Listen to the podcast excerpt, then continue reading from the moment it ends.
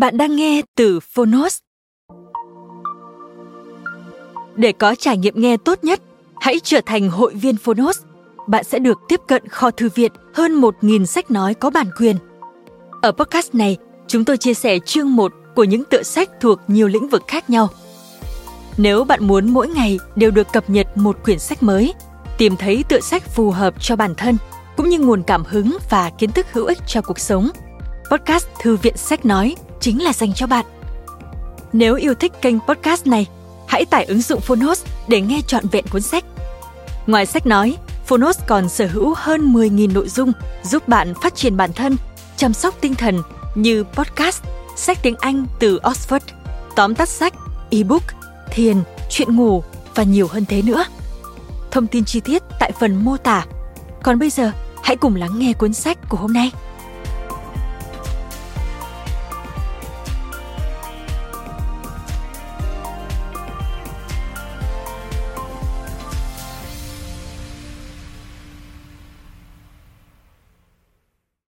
Bạn đang nghe từ Phonos. Tiền đấu với vàng, đồng đô la, tiêu chuẩn vàng, chứng khoán hóa và câu chuyện kỳ lạ về hệ thống tài chính thế giới. Tác giả James Rickers Người dịch Lại Hồng Vân Phiên bản sách nói được chuyển thể từ sách in theo hợp tác bản quyền giữa Phonos với công ty cổ phần sách Bách Việt.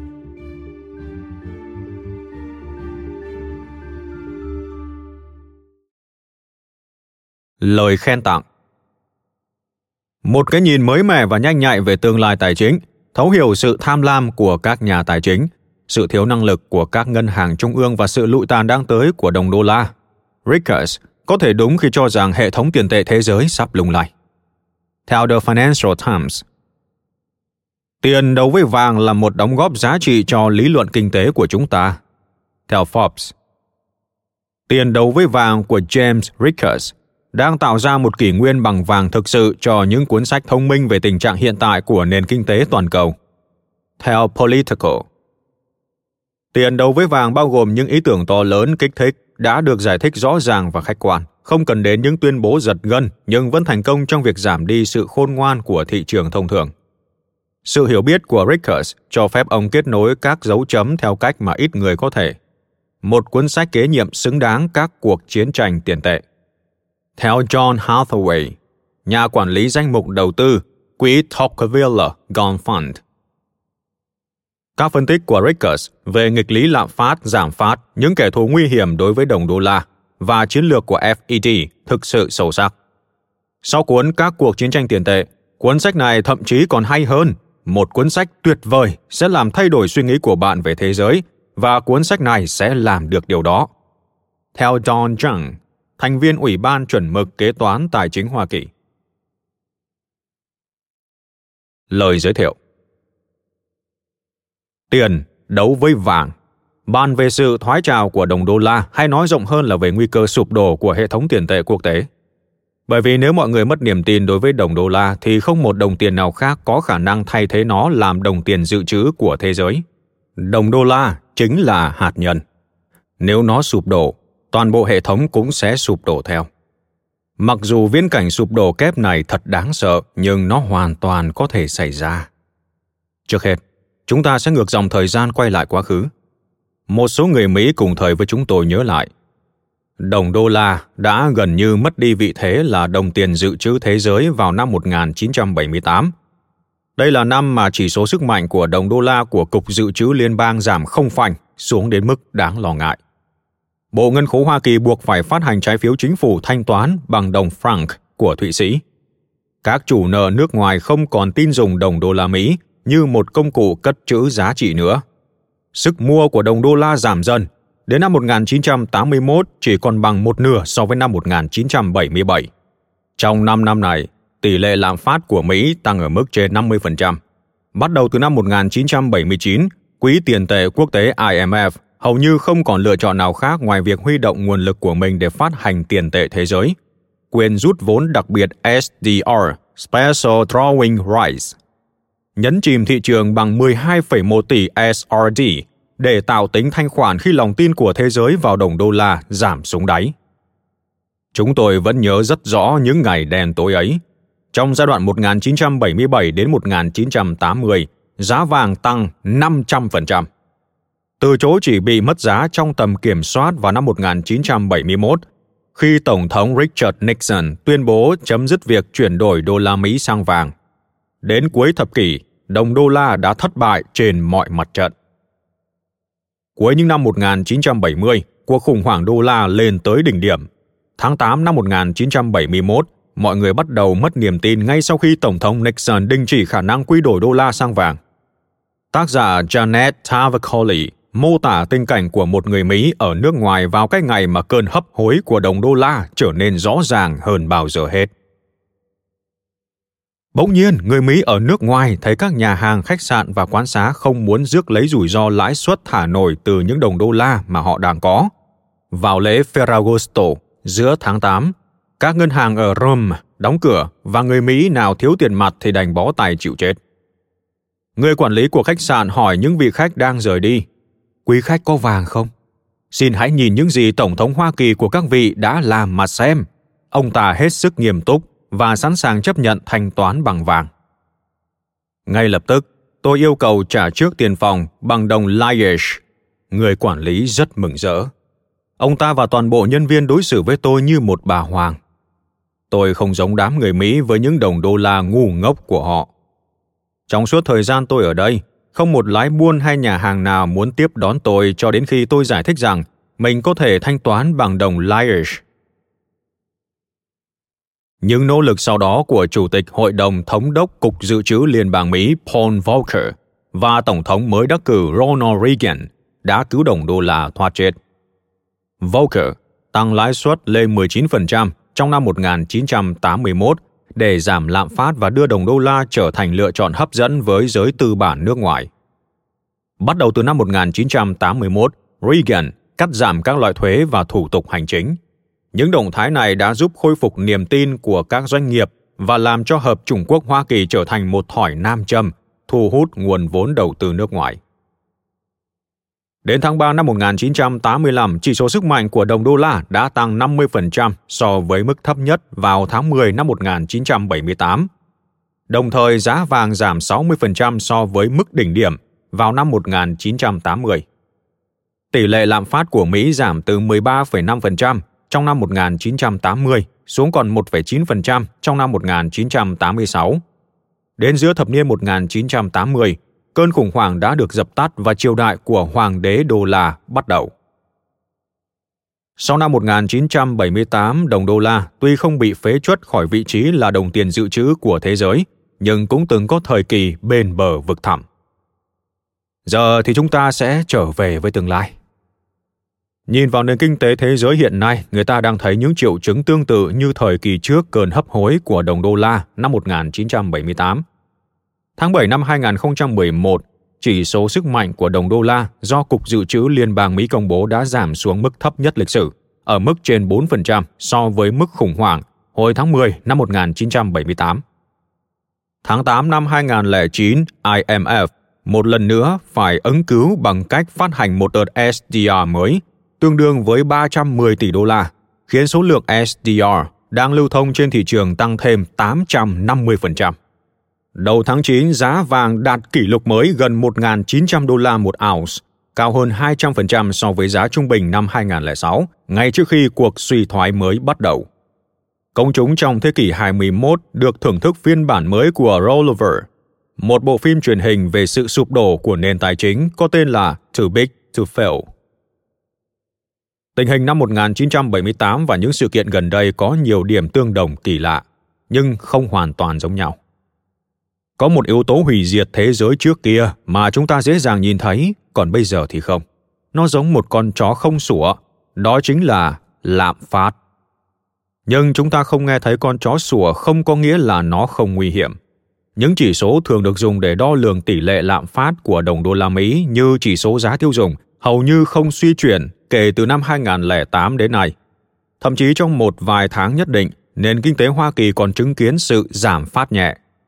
Lạm phát đã xảy ra ở Trung Quốc, nơi chính phủ định giá lại đồng nhân dân tệ để giảm sức hấp dẫn của nó, và ở Brazil, nơi tình trạng giá cả leo thang trong những dịch vụ cơ bản như xe buýt đã châm ngòi cho nhiều cuộc bạo động. Lạm phát giá thực phẩm cũng là một yếu tố góp phần gây ra các cuộc biểu tình trong giai đoạn đầu của làn sóng mùa xuân Ả Rập. Thế nhưng nước Mỹ vẫn kiểm soát tốt đồng tiền của mình. Quan sát kỹ hơn, chúng ta sẽ thấy một nền tiểu thủ công nghiệp đang sử dụng những phương pháp luận từ thời trước 1999. Những giỏ hàng hóa, dịch vụ thay thế khác thể hiện tốt hơn về tình hình lạm phát mà người Mỹ đang thực sự phải đối mặt để tính toán các chỉ số giá của Mỹ. Chúng đưa ra nhiều dấu hiệu cảnh báo vì các phương pháp xác định lạm phát khác cho thấy tỷ lệ lạm phát hàng năm của Mỹ là trên 9% thay vì 2% như trong tài liệu mà chính phủ công bố. Bất cứ ai đi mua sữa, bánh mì hay xăng dầu chắc chắn sẽ đồng ý với con số cao hơn. Mặc dù có thể những số liệu thống kê ảm đạm này rất thuyết phục, nhưng chúng lại hầu như không ảnh hưởng gì đến các thị trường tiền tệ quốc tế hay chính sách của Cục Dự trữ Liên bang. Để hiểu rõ những mối đe dọa đối với đồng đô la cũng như phản ứng khả dĩ trong các quyết sách của FED, chúng ta cần phải xem xét đồng đô la trên quan điểm của FED. Từ góc nhìn này, lạm phát không phải là mối đe dọa, ngược lại, đối với họ, tỷ lệ lạm phát cao hơn vừa là lời giải cho cuộc khủng hoảng nợ, vừa là một mục tiêu chính sách. Chính sách ưu tiên lạm phát pro-inflation này là cánh cổng dẫn đến thảm họa, ngay cả khi các nhà phân tích của FED cũng phải vò đầu bứt tai trước sự vắng mặt quá rõ ràng của lạm phát trong đợt in tiền lớn chưa từng có của Cục Dự trữ Liên bang và các ngân hàng trung ương khác. Nhiều người thắc mắc tại sao FED có thể tăng lượng cung tiền tệ cơ sở lên 400% kể từ năm 2008 đến nay mà không hề để xảy ra tình trạng lạm phát. Nhưng chúng ta có hai cách giải thích hết sức thuyết phục và chúng dự báo tiềm năng sụp đổ. Thứ nhất, nền kinh tế Mỹ đang bị tổn hại về mặt cấu trúc bởi vậy những đồng tiền dễ kiếm không thể đem lại lợi ích tối ưu. Thứ hai, lạm phát đang diễn ra. Cả hai cách giải thích này đều đúng, quả thực nền kinh tế Mỹ đang tàn giá và lạm phát đang tăng lên. Tiền đấu với vàng sẽ xem xét hai sự kiện trên theo một cách đặc biệt. Các chương trong cuốn sách này sẽ nghiên cứu thận trọng những công cụ kinh tế tiêu chuẩn như các mô hình cân bằng, những phép đo giá trị rủi ro, value at risk và các hệ số tương quan giả định. Bạn sẽ thấy rằng những mô hình cân bằng tổng quát đang được sử dụng rộng rãi trở nên vô nghĩa trong tình trạng cân bằng hỗn loạn hoặc cân bằng kép nền kinh tế thế giới chưa đạt đến sự bình thường mới. Thay vào đó, nó chỉ đang trong hành trình từ cũ đến mới mà không hề có la bàn hay bản đồ định hướng. Giờ đây, sự hỗn loạn mới chính là bình thường. Mối nguy hiểm đến từ cả bên trong lẫn bên ngoài. Chúng ta đang tin tưởng một cách sai lầm rằng các ngân hàng trung ương sẽ cứu vãn tình thế. Sự thật là, họ đang phá hoại thị trường của chúng ta. Những mô hình giá trị rủi ro mà phố Wall và các nhà điều hành sử dụng để đo lường hậu quả của chứng khoán phái sinh thật nực cười. Chúng bao che cho việc lạm dụng phương thức đòn bẩy, tình trạng được lấp liếm một cách không biết ngại ngùng thành những khoản trợ cấp kỳ quặc vốn đang đẩy xã hội của chúng ta lệch khỏi trạng thái cân bằng. Khi các chi phí ẩn hiện hình và người nộp thuế một lần nữa loay hoay với đống hóa đơn, thì các chủ ngân hàng sẽ thành thơi giấu mình trong biệt thự và du thuyền sang trọng của họ những gã khổng lồ của nền tài chính sẽ giải thích với đám phóng viên nhẹ dạ cả tin và các chính trị gia đã được đút lót rằng lần sụp đổ mới này là điều mà họ không lường trước được. Trong khi người Mỹ từ chối việc đối mặt với những sự thật về nợ nần và thâm hụt ngân sách thì rất nhiều quốc gia khác trên toàn cầu đang hàng ngày gia tăng sức ép lên đồng đô la. Chúng ta nghĩ rằng bản vị vàng đã lùi vào lịch sử, nhưng ngày nay vàng đang dần chiếm ưu thế trên khắp thế giới và điều này có thể báo hiệu một sự quay trở lại với chế độ bản vị vàng. Chúng ta đang đánh giá quá thấp về những mối nguy hiểm từ một cuộc tấn công tài chính trên quy mô siêu lớn và những rủi ro của một cuộc chiến tranh tài chính mang tầm quốc tế.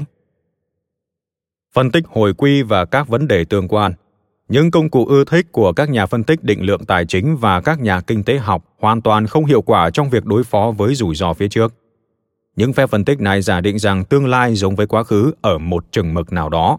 Lịch sử là một thầy giáo tuyệt vời, nhưng những giả thiết của các chuyên gia phân tích định lượng tài chính lại ẩn chứa những sai lầm chết người.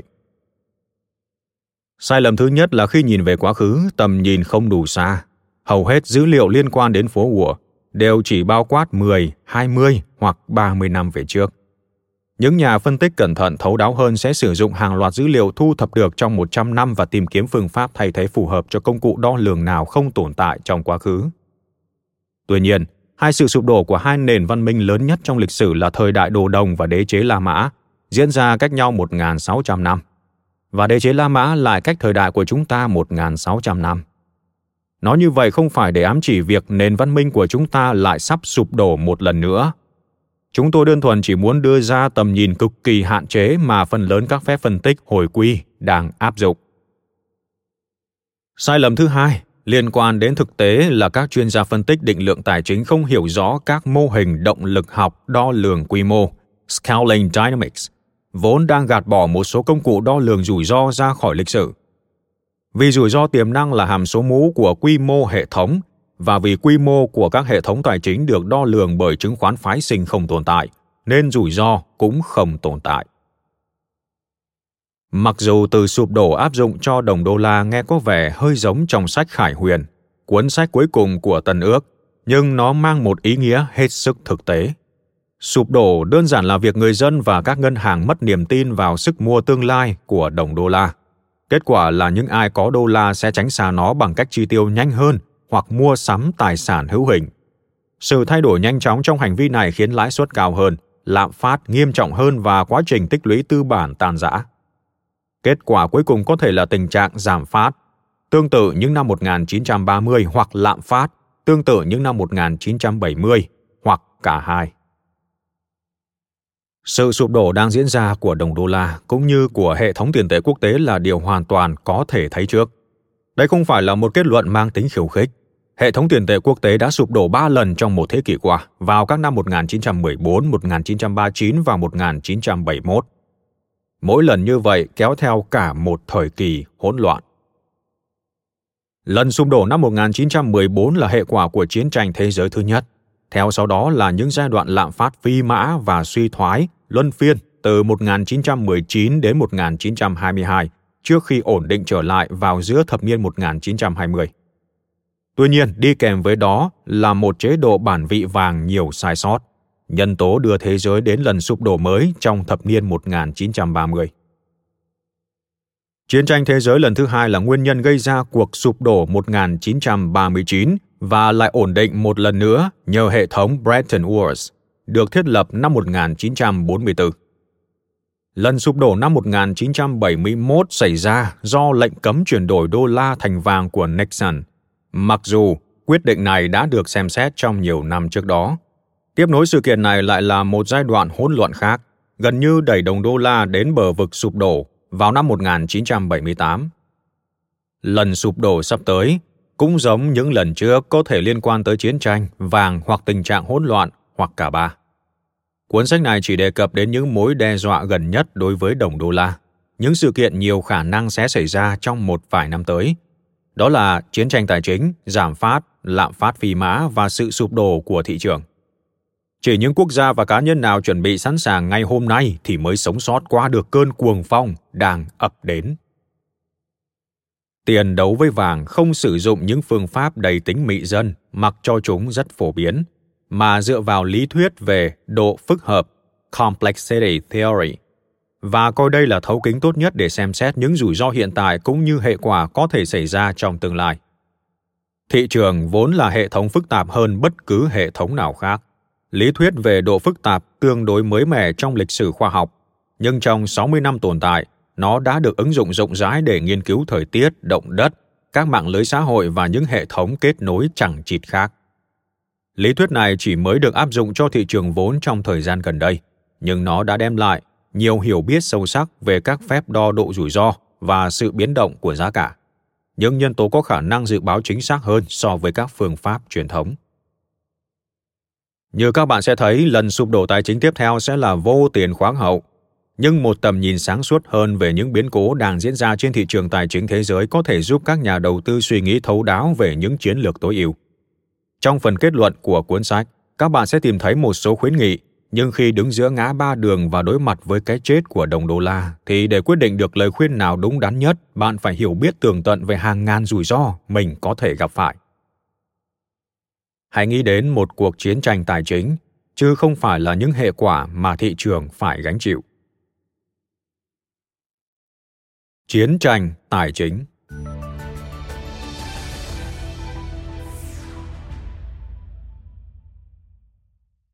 Chúng ta có được chuẩn bị để đối phó với một cuộc chiến tranh tài chính không?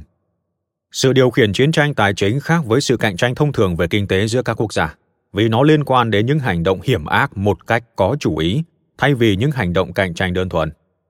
Các bên tham gia cuộc chiến sẽ sử dụng chứng khoán phái sinh và xâm nhập vào các sàn giao dịch để gây tổn thất, kích động, khiến mọi người hoang mang và cuối cùng là làm tê liệt nền kinh tế của đối thủ.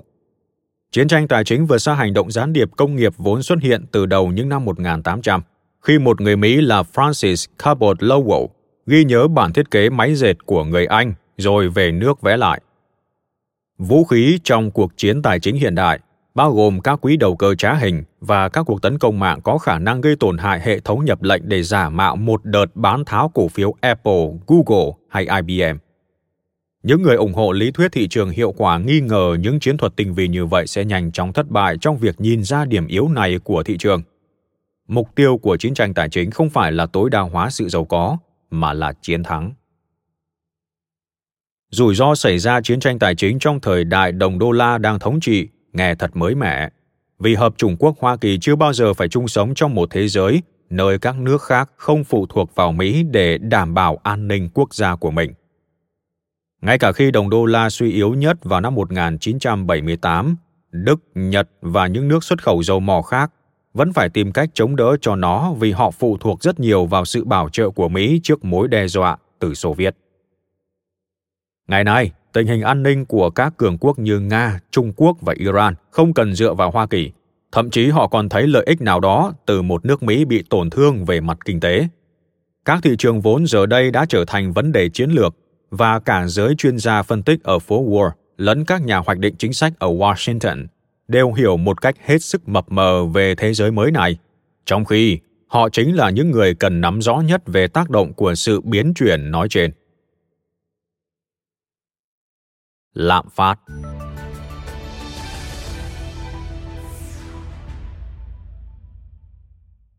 Những lời chỉ trích của Richard Cantillon về V.I. Lenin đầu thế kỷ thứ 18 và của John Maynard Keynes trong thế kỷ 20 giống nhau ở chỗ.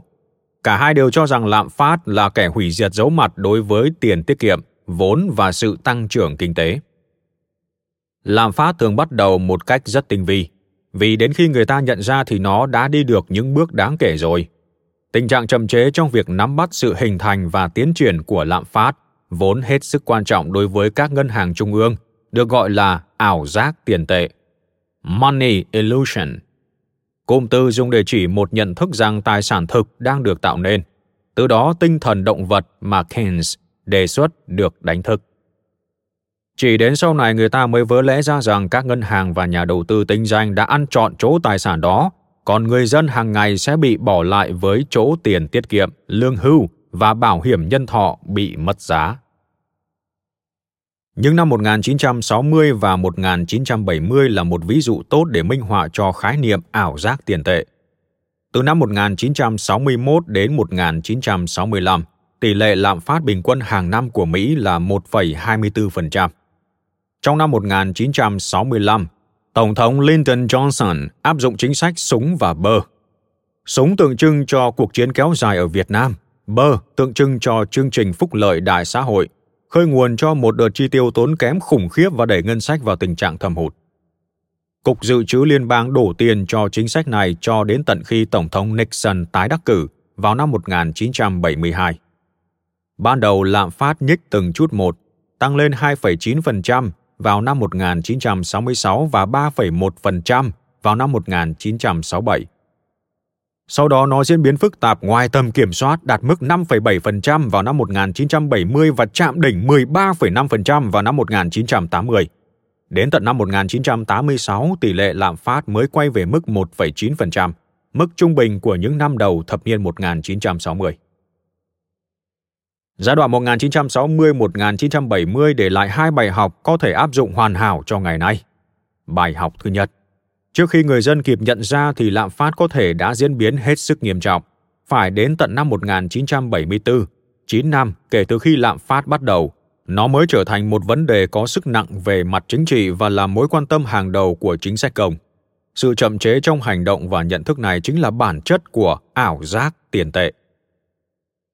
Bài học thứ hai một khi nhận thức về lạm phát thay đổi thì sẽ vô cùng khó thiết lập lại. Trong thời kỳ chiến tranh Việt Nam, phải mất 9 năm để người dân Mỹ bình thường tập trung vào lạm phát, thêm 11 năm nữa để định hình lại những kỳ vọng của họ. Lăn một tảng đá xuống chân đồi bao giờ cũng nhanh hơn nhiều so với khi đẩy nó lên đỉnh. Gần đây hơn, kể từ năm 2008 đến nay, Cục Dự trữ Liên bang đã in hơn 3.000 tỷ tiền mới mà không làm lạm phát ở Mỹ tăng nhiều. Tuy nhiên, FED vẫn định ra mức tỷ lệ lạm phát tối thiểu là 2,5% hoặc có thể cao hơn và họ sẽ không hạn chế in tiền cho đến khi đạt được mục tiêu đó. Đối với FED, lạm phát là một cách để làm giảm bớt giá trị thực của nợ công của Mỹ và tránh được bóng mà giảm phát. Thế nhưng cách này tiềm ẩn một rủi ro lớn chúng ta có thể tìm thấy trong cả lịch sử lẫn tâm lý học hành vi những lý do để tin rằng khi đã đạt được mục tiêu lạm phát và thay đổi được kỳ vọng một vòng hồi tiếp sẽ hình thành trong đó lạm phát cao hơn dẫn đến kỳ vọng về lạm phát cao hơn dẫn đến lạm phát cao hơn nữa cứ thế fed không thể làm vòng hồi tiếp này ngừng lại vì sự phát triển của nó không chỉ phụ thuộc vào chính sách tiền tệ mà cả bản chất con người khi vòng hồi tiếp lạm phát đủ mạnh lịch sử những năm cuối thập niên 1970 sẽ tái diễn. Tình trạng giá vàng tăng phi mã và đồng đô la mất giá, hai mặt của một đồng xu sẽ nhanh chóng xảy ra. Điểm khác biệt giữa viễn cảnh lạm phát tăng mạnh sắp tới và trường hợp trong quá khứ là Nga, Trung Quốc và IMF sẽ sẵn sàng cung cấp những tài sản dự trữ mới bằng vàng và SDR, chứ không phải đô la. Khi đồng đô la ngã ngựa vào lần tới, sẽ không có tấm đệm nào đỡ nó nữa. giảm phát.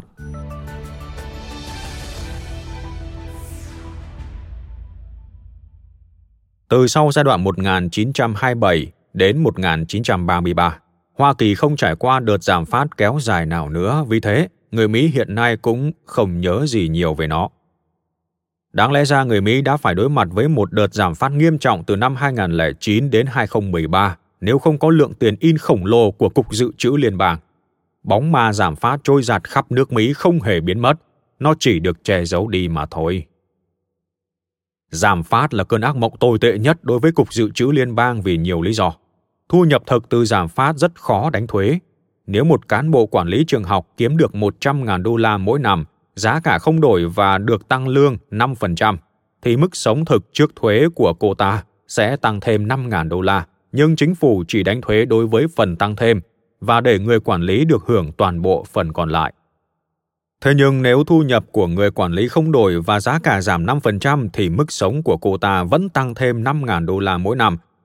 Nhưng chính phủ không thể đánh thuế khoản tăng thêm này vì nó xuất hiện dưới hình thức giá cả thấp hơn chứ không phải tiền lương cao hơn. Giảm phát làm tăng giá trị thực của công nợ, khiến việc trả nợ khó khăn hơn. Nếu giảm phát không đảo chiều thì Hoa Kỳ sẽ vỡ nợ ngày tức khắc đau đớn hơn nhiều so với hệ quả vỡ nợ do lạm phát. Giảm phát cũng làm chậm mức tăng trưởng GDP danh nghĩa, trong khi nợ danh nghĩa lại tăng hàng năm do thâm hụt ngân sách.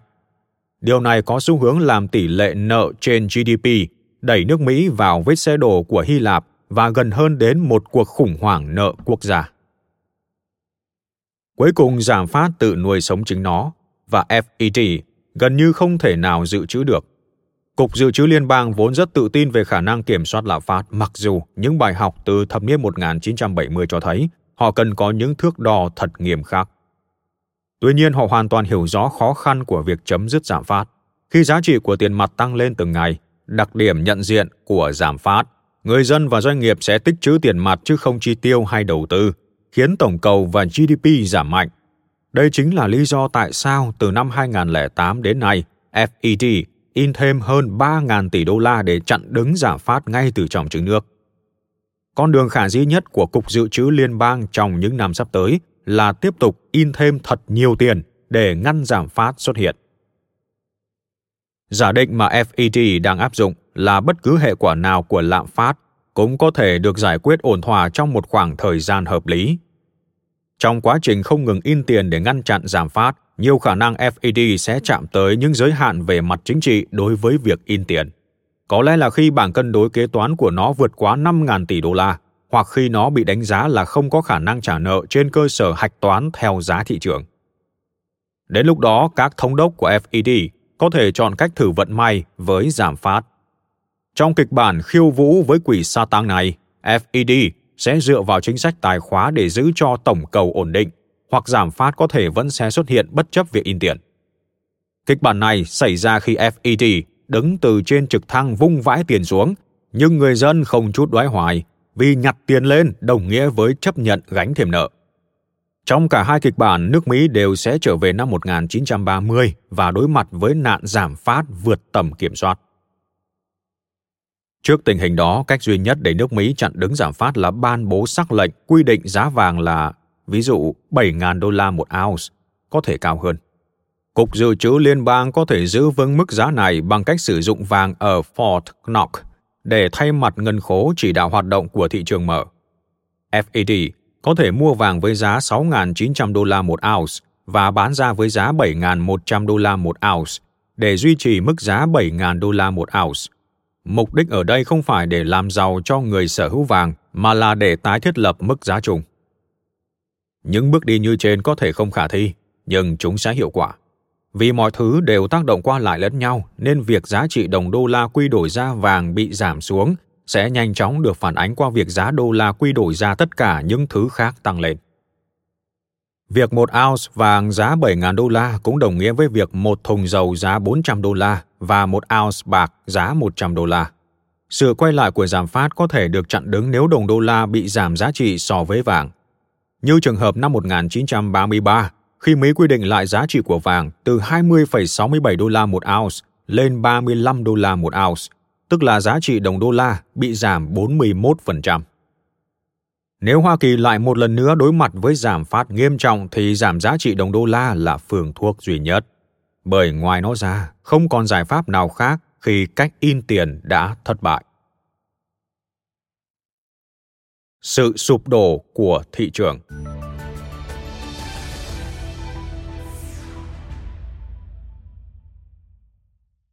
Viễn cảnh thị trường sụp đổ phụ thuộc vào rủi ro hệ thống, không phụ thuộc vào chính sách kinh tế nền tảng. Rủi ro thị trường sụp đổ bị phóng đại bởi trình độ quản lý, điều hành kém cỏi và sự tham lam của các ngân hàng. Lý thuyết về độ phức tạp chính là công cụ thích hợp để phân tích rủi ro này. Trong quá trình phân tích này, bước đầu tiên, chúng ta phải hiểu rằng các thị trường vốn bao gồm cả bốn đặc tính đặc trưng của những hệ thống phức tạp. Cơ quan đoàn thể đa dạng, không có tính kết nối, phụ thuộc lẫn nhau và hành vi có tính thích nghi. Việc kết luận rằng thị trường vốn là hệ thống phức tạp có rất nhiều ý nghĩa đối với công tác điều hành và quản lý rủi ro.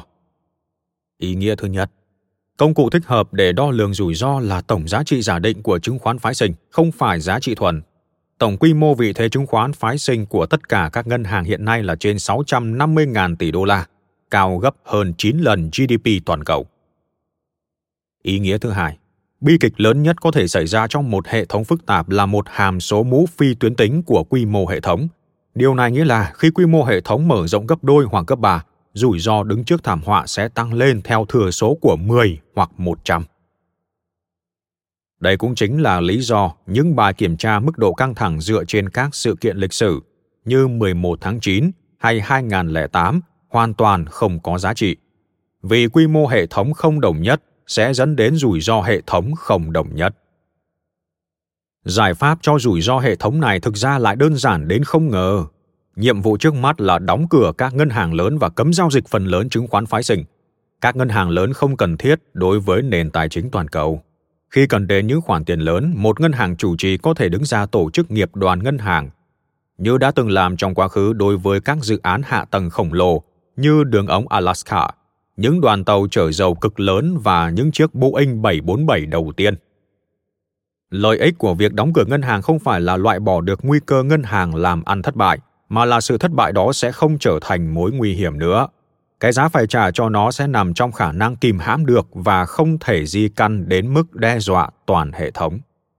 Trường hợp cấm giao dịch phần lớn chứng khoán phái sinh thậm chí còn dễ hiểu hơn nữa – trên thực tế, chứng khoán phái sinh không có ích lợi gì ngoài việc làm giàu cho các chủ nhà băng, nhờ giá cả mù mờ và lừa gạt các nhà đầu tư thông qua hạch toán ngoại bảng. Bất kể những chiến lược giải tán ngân hàng lớn hay cấm chứng khoán phái sinh có mang lại lợi ích gì chăng nữa, thì khả năng để chúng trở thành hiện thực cũng bằng không. Vì các nhà quản lý đang sử dụng những mô hình đã lỗi thời hoặc dựa vào mô hình của chính ngân hàng, bất chấp việc chúng không thể nhận diện được rủi ro hệ thống. Quốc hội sẽ không hành động bởi vì nhìn chung, ông nghị bà nghị nào cũng bị trói buộc bởi những khoản tiền mà các ngân hàng đổ vào hoạt động chính trị. Rủi ro từ phía ngân hàng và chứng khoán phái sinh sẽ không ngừng tăng lên và lần sụp đổ tiếp theo sẽ diễn ra ở một phạm vi chưa từng có. Vì quy mô hệ thống đã đạt đến mức lớn nhất từ trước đến nay, các nguồn lực của Cục Dự trữ Liên bang đã gần như không thể ngăn chặn một đợt sụp đổ toàn diện trong năm 2008. Vì vậy, chúng ta nên chuẩn bị tinh thần cho một đợt sụp đổ còn lớn hơn thế sẽ chôn vùi bảng cân đối kế toán của FED. Trong một thời kỳ tương đối yên bình mà cơ quan này đã in tới hơn 3.000 tỷ đô la, thì trong cuộc khủng hoảng tương lai, việc in thêm 3.000 tỷ đô la nữa hoàn toàn không khả thi về mặt chính trị. Nhiệm vụ giải cứu thế giới sẽ đặt lên vai IMF, vì họ sẽ là định chế chính thức duy nhất sở hữu một bảng cân đối kế toán sạch sẽ. IMF sẽ đối phó bằng một đợt phát hành SDR quy mô cực lớn và thị trường tiền tệ này sẽ đặt dấu chấm hết cho vai trò là tiền tệ dự trữ hàng đầu của đồng đô la. Nguy hiểm dồn dập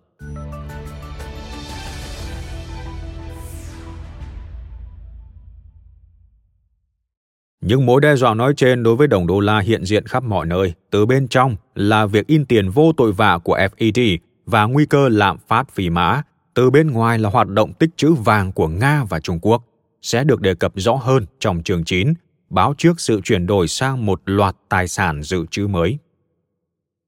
Ngoài ra còn vô số mối đe dọa liên quan khác. Nếu lạm phát không hình thành thì chỉ có thể do nền kinh tế đã giảm phát vô phương cứu chữa và phản ứng của FED sẽ dọn đường cho sự trỗi dậy của vàng. Nga và Trung Quốc không phải là hai quốc gia duy nhất khao khát thoát khỏi sự chi phối của đồng đô la.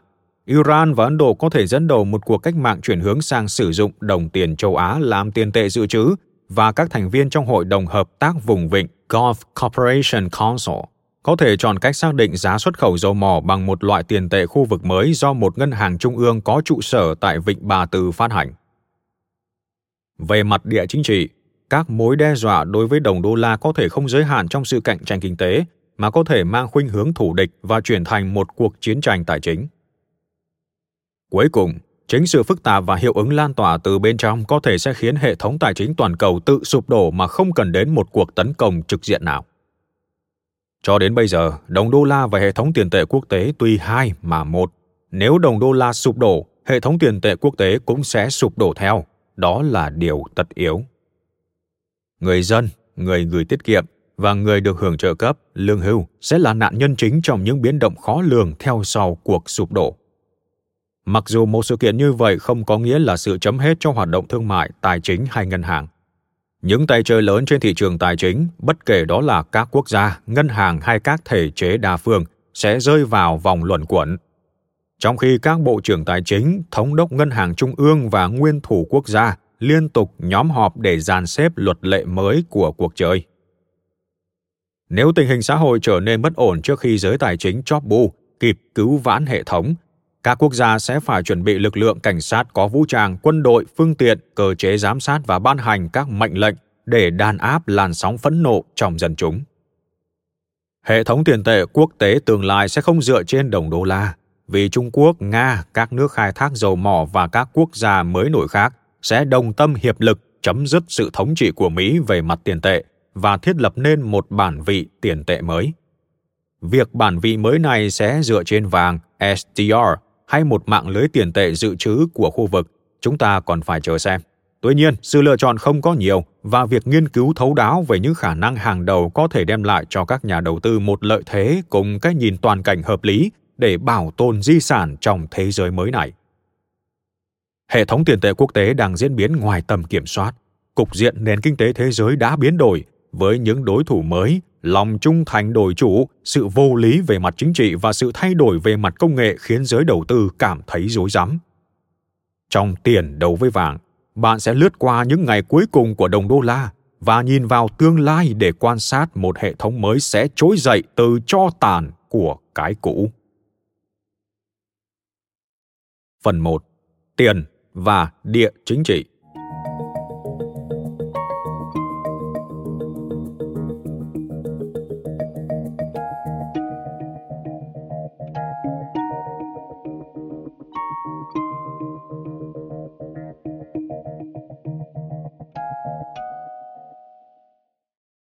Chương 1.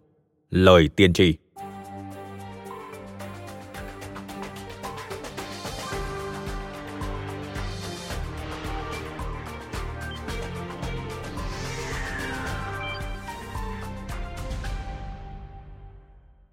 Một trong những nỗi sợ lớn nhất của chúng tôi là một điều diễn ra hôm nay và khi mổ xẻ phân tích vấn đề thì mới vỡ lẽ ra rằng hai tuần trước chúng tôi đã có manh mối nhưng không hề biết vì nó bị chôn vùi dưới việc gì đó khác chưa được xử lý.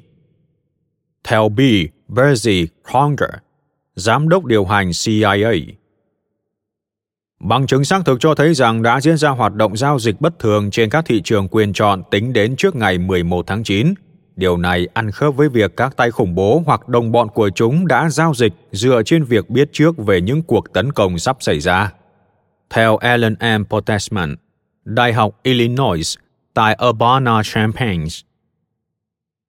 Đừng bao giờ tin vào bất cứ điều gì cho đến khi nó được phủ nhận một cách chính thức. Theo clark Cockburn, nhà báo người Anh. Giao dịch trắng trợn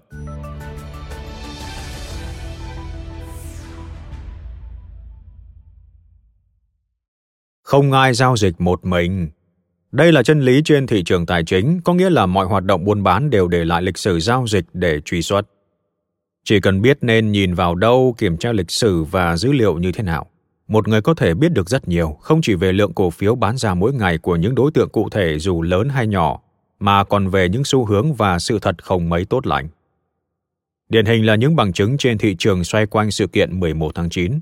Hầu hết trong số đó vẫn còn là ẩn số đối với công chúng các phòng họp bảo mật tại trụ sở chính của CIA ở Langley không có cửa sổ, tĩnh lặng và chật hẹp, được những người sử dụng chúng gọi là hầm mộ.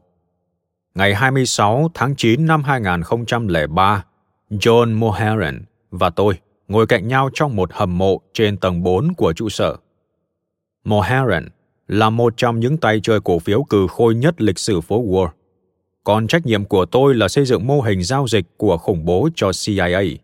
Một phần trong cuộc điều tra quy mô lớn về hoạt động giao dịch cổ phiếu trên cơ sở biết trước về những vụ khủng bố 11 tháng 9. Tôi nhìn thẳng vào mắt anh ta và hỏi anh ta có tin rằng có một cuộc giao dịch nội gián liên quan đến cổ phiếu của American Airlines ngay trước sự kiện 11 tháng 9 không? Câu trả lời của anh ta khiến tôi dùng mình đó là trường hợp giao dịch nội gián hiển nhiên nhất mà tôi từng thấy. Mulharen bắt đầu sự nghiệp chơi cổ phiếu vào đầu những năm 1970 và trở thành một trong những giám đốc điều hành trẻ nhất từng được bổ nhiệm ở Merrill Lynch ở tuổi 25. Năm 1990, anh ta bị phát hiện có dính líu đến hoạt động giao dịch nội gián trong loạt scandal giao dịch xảy ra hồi thập niên 1980. Nhưng trong phiên xét xử chống án, tòa tuyên bố Mulheren vô tội. Phán quyết ban đầu dành cho anh ta dựa trên lời khai của Ivan Buesky, một tay giao dịch nội gián ai cũng biết. Trong suốt vụ án, Mulheren bị cảnh sát bắt giữ tại tư gia ở Romsan, New Jersey khi đang chuẩn bị lên đường với một khẩu súng trường đã lên đạn để giết Buesky giữa thành thiền Bạch Nhật. Mulheren là chuyên gia trong lĩnh vực mua bán quyền chọn và hiểu rất rõ mối quan hệ toán học giữa giá quyền chọn và giá cổ phiếu cơ sở của quyền chọn đó. Anh ta đồng thời là tay chơi cổ phiếu thầu tóm lão luyện và biết rằng thông tin về thương vụ thường bị dò dỉ trước, mở đường cho hoạt động giao dịch nội gián. Không ai nắm rõ về mối liên kết giữa giao dịch nội gián và tín hiệu giá hơn Muharen.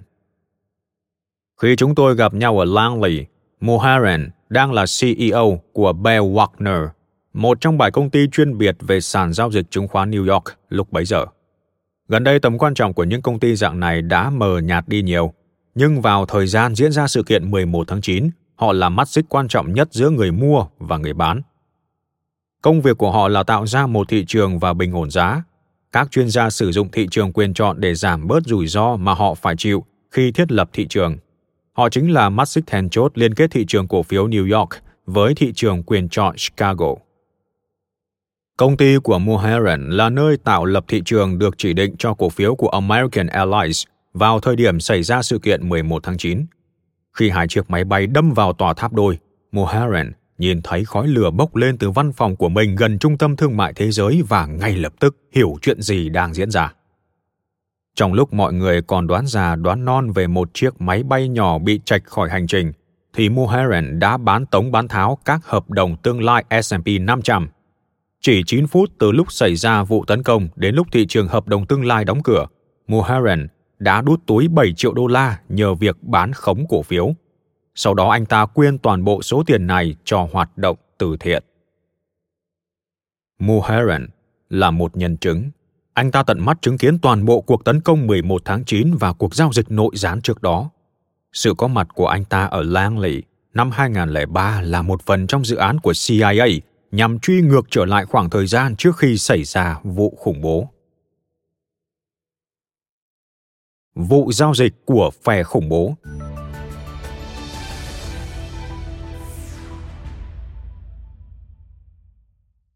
Ngày 5 tháng 9 năm 2001 là ngày mà Osama Bin Laden biết rằng các cuộc tấn công vào New York và Washington sẽ diễn ra vào ngày 11 tháng 9.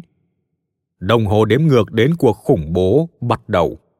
Còn 4 ngày trước khi đường phố xung quanh sàn giao dịch chứng khoán New York ngổn ngang xác người và đất đá. Những người giao dịch thuộc phe khủng bố với những tin tức nội bộ chỉ cần vài ngày để thực hiện các chiến lược nhằm đẩy mạnh lợi nhuận từ khủng bố. Những giao dịch nội gián dựa trên những thông tin về âm mưu 11 tháng 9 được diễn ra rầm rộ từ trước ngày 6 tháng 9.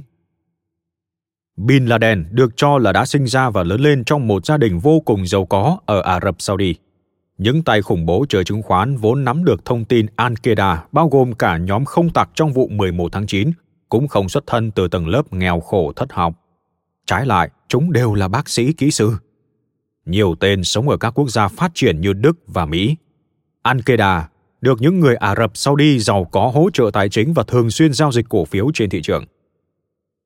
Hầu như ai cũng biết rằng Al-Qaeda quá dành quy trình vận hành của sàn giao dịch chứng khoán New York trong cuộc phỏng vấn với một nhà báo người Pakistan chỉ vài tuần sau vụ khủng bố 11 tháng 9, Bin Laden đã đưa ra những bình luận dưới đây, cho thấy hắn hiểu rõ tới mức nào về mối liên hệ giữa khủng bố và giao dịch chứng khoán.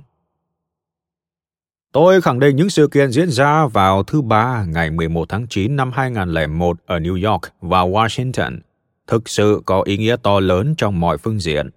Và nếu sự sụp đổ của tòa tháp đôi là một sự kiện nghiêm trọng thì hãy xem xét những sự kiện theo sau nó. Hãy nói về những quyết định kinh tế vẫn đang diễn ra. Thị trường phố Wall mất tới 16%. Người ta nói đây là một kỷ lục chưa từng có kể từ khi thị trường này mở cửa cách đây hơn 230 năm.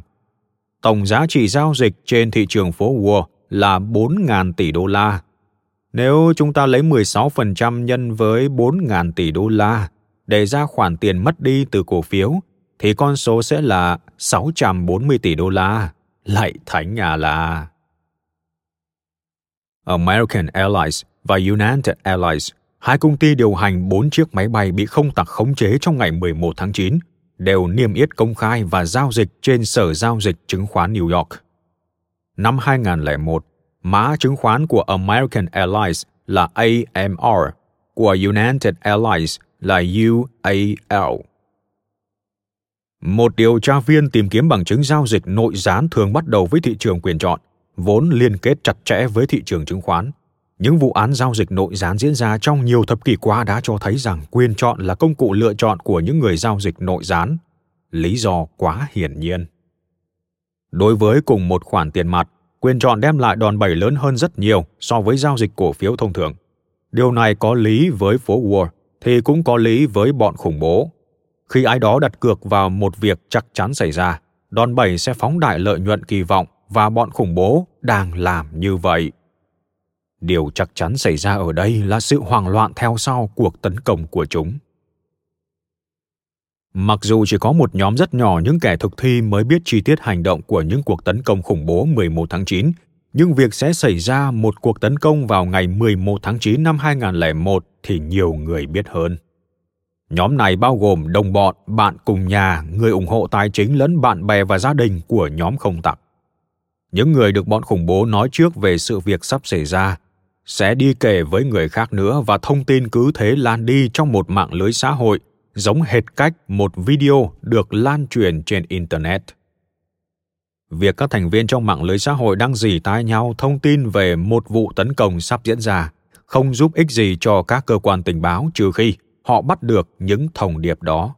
Mà việc này lại gặp phải nhiều thách thức trong cả công tác điều hướng các nguồn lực thu thập thông tin đến đúng kênh lẫn quá trình tách tín hiệu khỏi sự nhiễu loạn.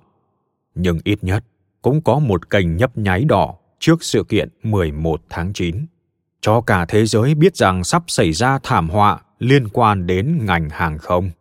Đó chính là tòa bảo tháp của nền tài chính Hoa Kỳ, sàn giao dịch chứng khoán New York. Khi đồng hồ bắt đầu đếm ngược đến vụ khủng bố, các tín hiệu trên thị trường dồn dập xuất hiện như một cơn sóng thần. Bình thường, tỷ lệ số người đặt cược một cổ phiếu sẽ giảm so với số người đặt cược nó sẽ tăng là 11. Vào ngày 6 và ngày 7 tháng 9, tỷ lệ này đối với cổ phiếu của United Airlines là 12-1. Ngày 8 và ngày 9 tháng 9 rơi vào cuối tuần, sàn giao dịch đóng cửa. Phiên giao dịch cuối cùng trước khi xảy ra vụ tấn công là ngày 10 tháng 9 và trong ngày đó, tỷ lệ quyền chọn đặt cược cổ phiếu của American Airlines sẽ giảm so với tỷ lệ quyền chọn đặt cược nó sẽ tăng là 6-1. Ngày 11 tháng 9 năm 2001, các máy bay của United Airlines và American Airlines đâm vào trung tâm thương mại thế giới và lầu Năm Góc. Ngày giao dịch đầu tiên sau loạt vụ tấn công, cổ phiếu của United Airlines giảm 43%, cổ phiếu của American Airlines giảm 40% so với phiên giao dịch ngày 10 tháng 9. Hàng ngàn người Mỹ đã chết, còn những tay giao dịch quyền chọn thì kiếm được hàng triệu đô la.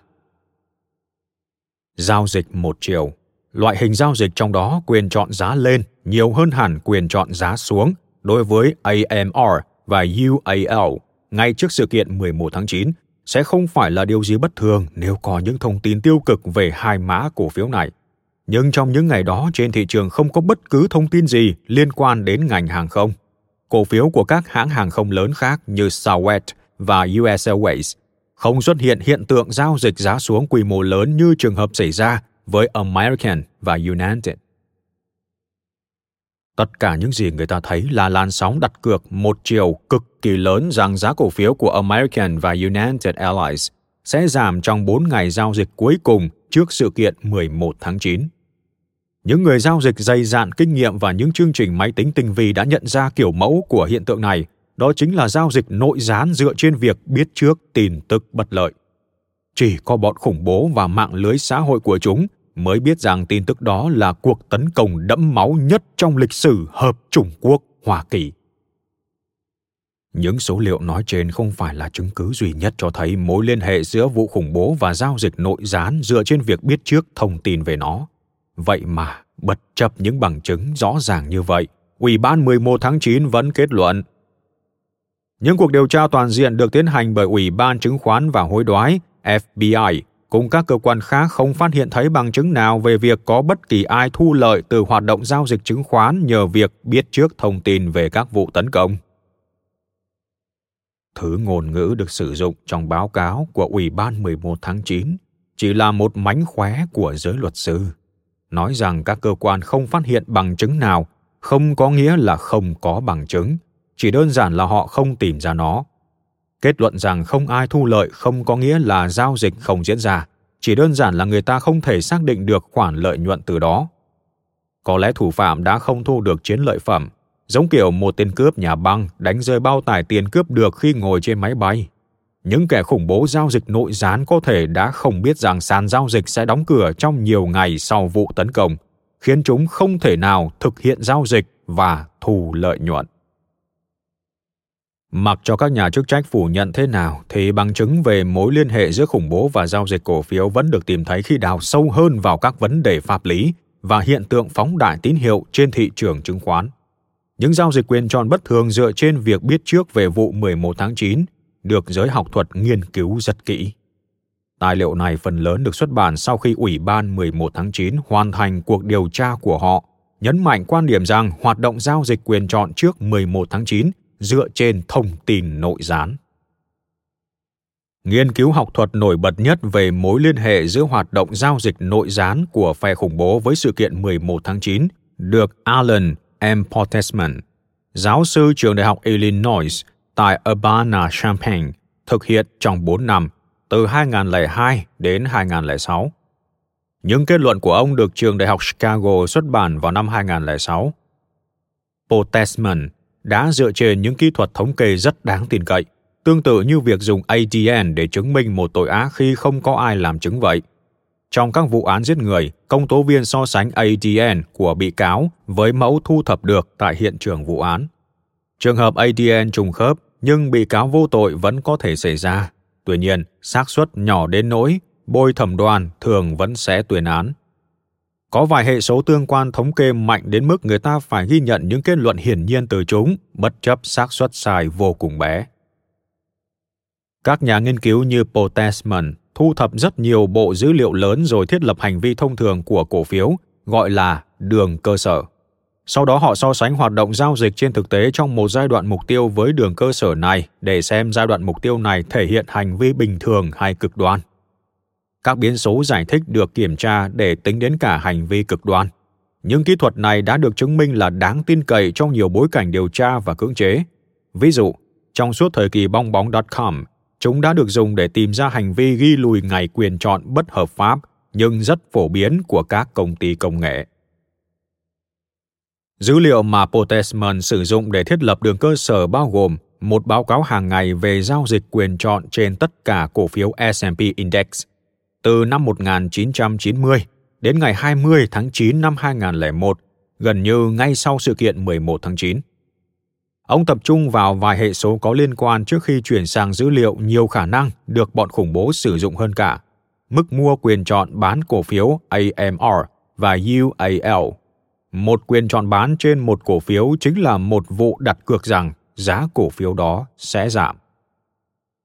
Potestman chia dữ liệu thành các khoảng thập phân từ 00 đến 10, với 00 biểu diễn mức cực tiểu trong giao dịch quyền chọn bán và 10 biểu diễn mức cực đại.